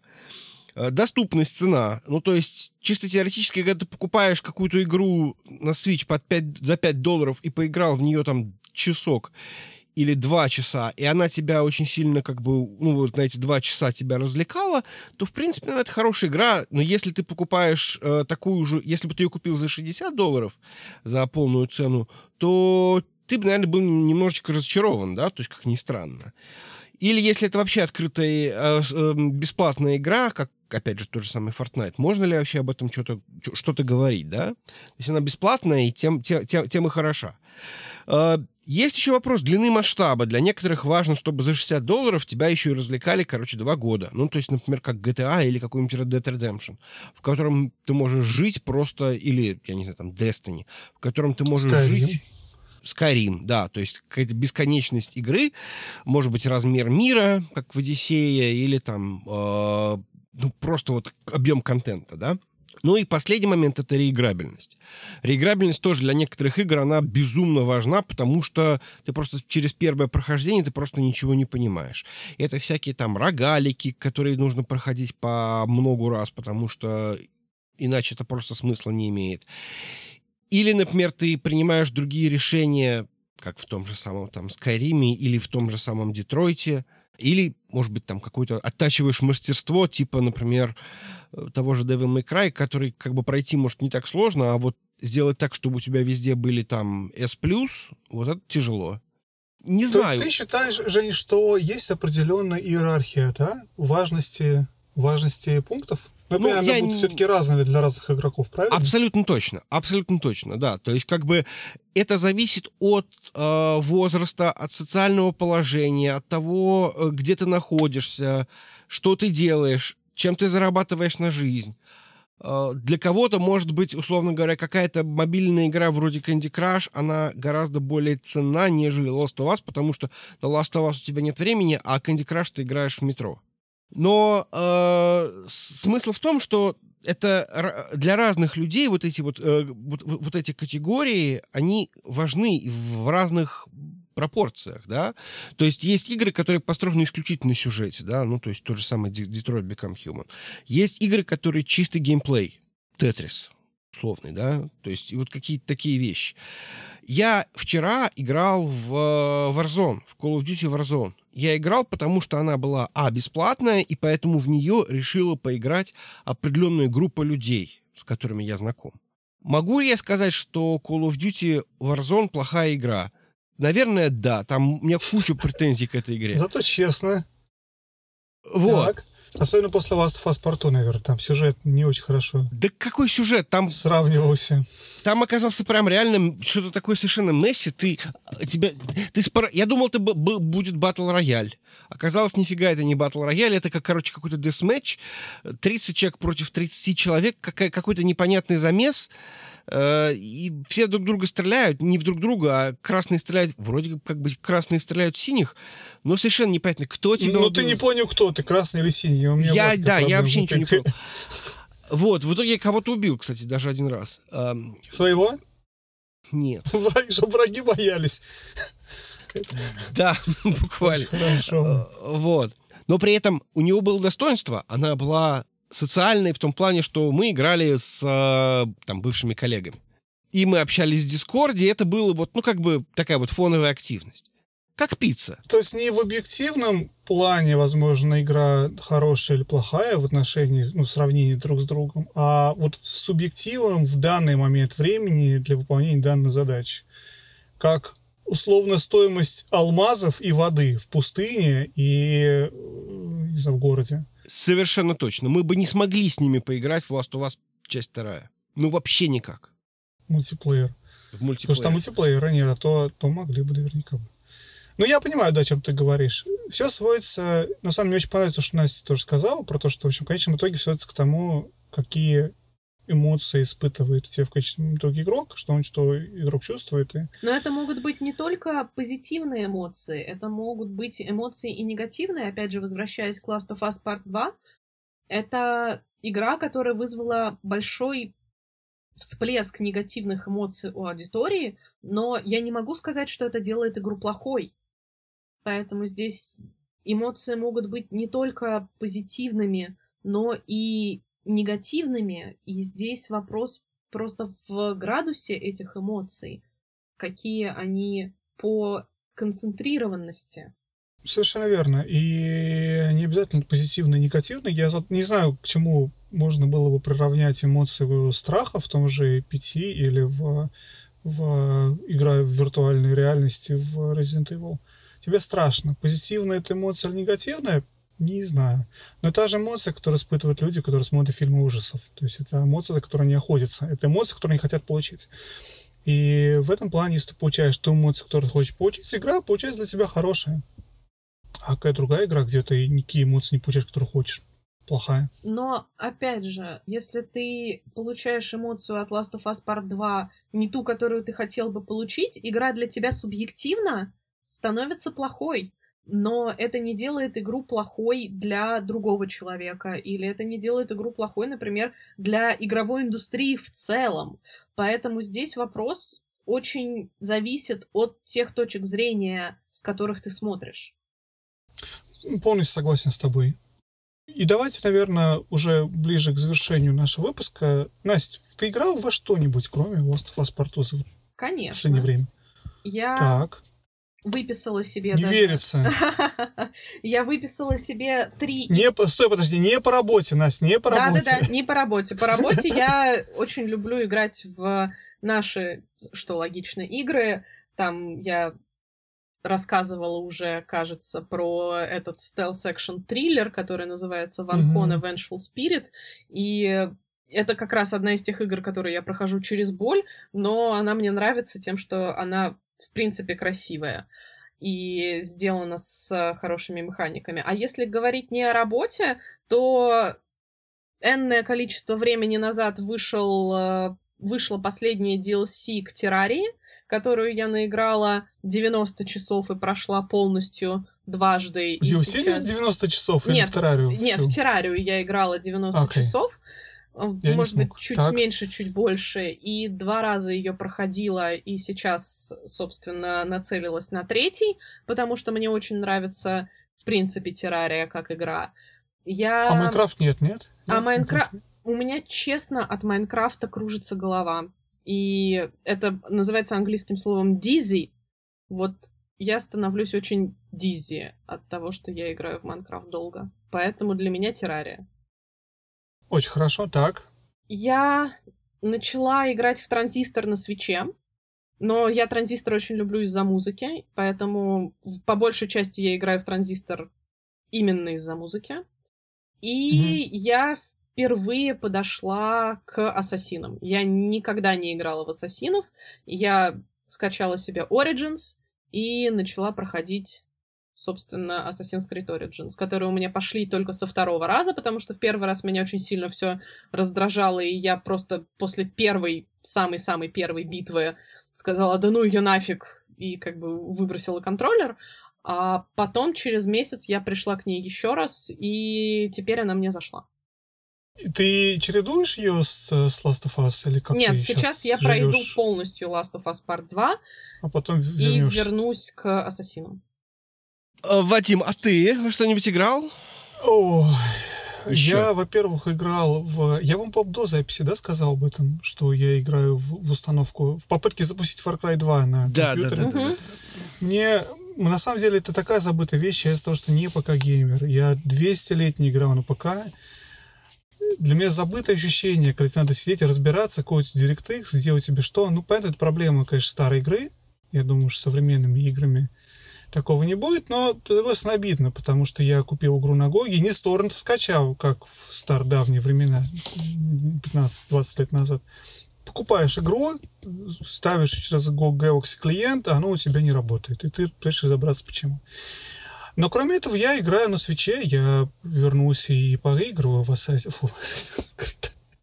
Игра, которую я не вспомню. А в, в Animal Crossing немножечко. Я немножечко поигрываю вечера в, опять же, на свече. Ну, в общем, все, все то же самое, что играл до Last of Us. Но Last of Us, конечно, занимает у меня основное время. Когда у меня есть играть время, я играю сейчас в Last of Us. Жень, ты в что играл? Ну, собственно, надо сказать, что мне пришел на, про... на позапрошлую уже, соответственно, нет, на прошлой неделе. Мне пришел, наконец-то, мой э, Razer Blade 15, и мне, конечно, очень сильно чесалось играть уже вот в это вот во все. При этом он пришел вот буквально за два дня до э, Last of Us, и я как раз домонтировал подкаст, точнее, даже начал на нем монтировать подкаст, то есть мне нужно было свести подкаст предыдущий. Э, и то есть я занимался только тем, что я запускал такой, хм, не тормозит. Ну, поиграл 15 минут. Хм, не тормозит. Хм, на ультрах не тормозит. Круто. Да, все. Вот, вот так вот я примерно играл. Ну, и что-то, может быть, я там, не знаю, часок поиграл в этот э, Thronebreaker Гвинт. Ну, это, в общем, по сути, все. Все остальное Last of Us. То есть у нас Last of Us, получается, все-таки такая основная доминирующая игра, да, у всех прошло? Да не то слово, да. Но, с другой стороны, странно было бы чего-то ждать. Я рад, очень рад, что игра вышла. Я рад, что скоро я ее пройду. Я никогда не осознавал, насколько сильно я ее жду. Вот, честно говоря, я не знаю, как, как вы вдвоем. Я игру очень сильно ждал, настолько сильно, что она заняла какое-то место в голове, что вот я рассказывал, по-моему, в прошлом, позапрошлом выпуске, что мне надо пройти вот эту игру до Last of Us или вот эту до Last of Us, потому что потом же выйдет Last of Us, а сейчас я понимаю, что вот я скоро ее уже закончу, я еще не закончил, да, игру, я скоро ее закончу, и когда вот это произойдет, я буду свободным человеком, буду ждать Last of Us Part 3 еще 7 лет. Мне будет 7 лет, чтобы спокойно играть в игры и не торопиться, и не бояться, сейчас выйдет Last of Us, а я не успею. Assassin's Creed Odyssey пройти. Вот как-то так. Ну что, будем закругляться, наверное? Был супер выпуск. В общем-то, Настя, огромное тебе спасибо, что уделила нам столько времени. Поговорила с нами про игры, про, про тлоу, про, про свою работу, про свои впечатления, про журфак МГУ, про гуся, Спасибо, про что все. позвали, ребят. Спасибо, что позвали. Приходи еще. Да, с Да, удовольствием. мы здесь. С удовольствием. Мы здесь. Присоединяйся. Хорошо, спасибо большое, ребят. Мы будем тоже с вами месте. Спасибо, Жень. Все, с вами были Вадим, Жень и в этот раз еще и Настя. Про игры. Пока-пока. Пока-пока. Пока-пока.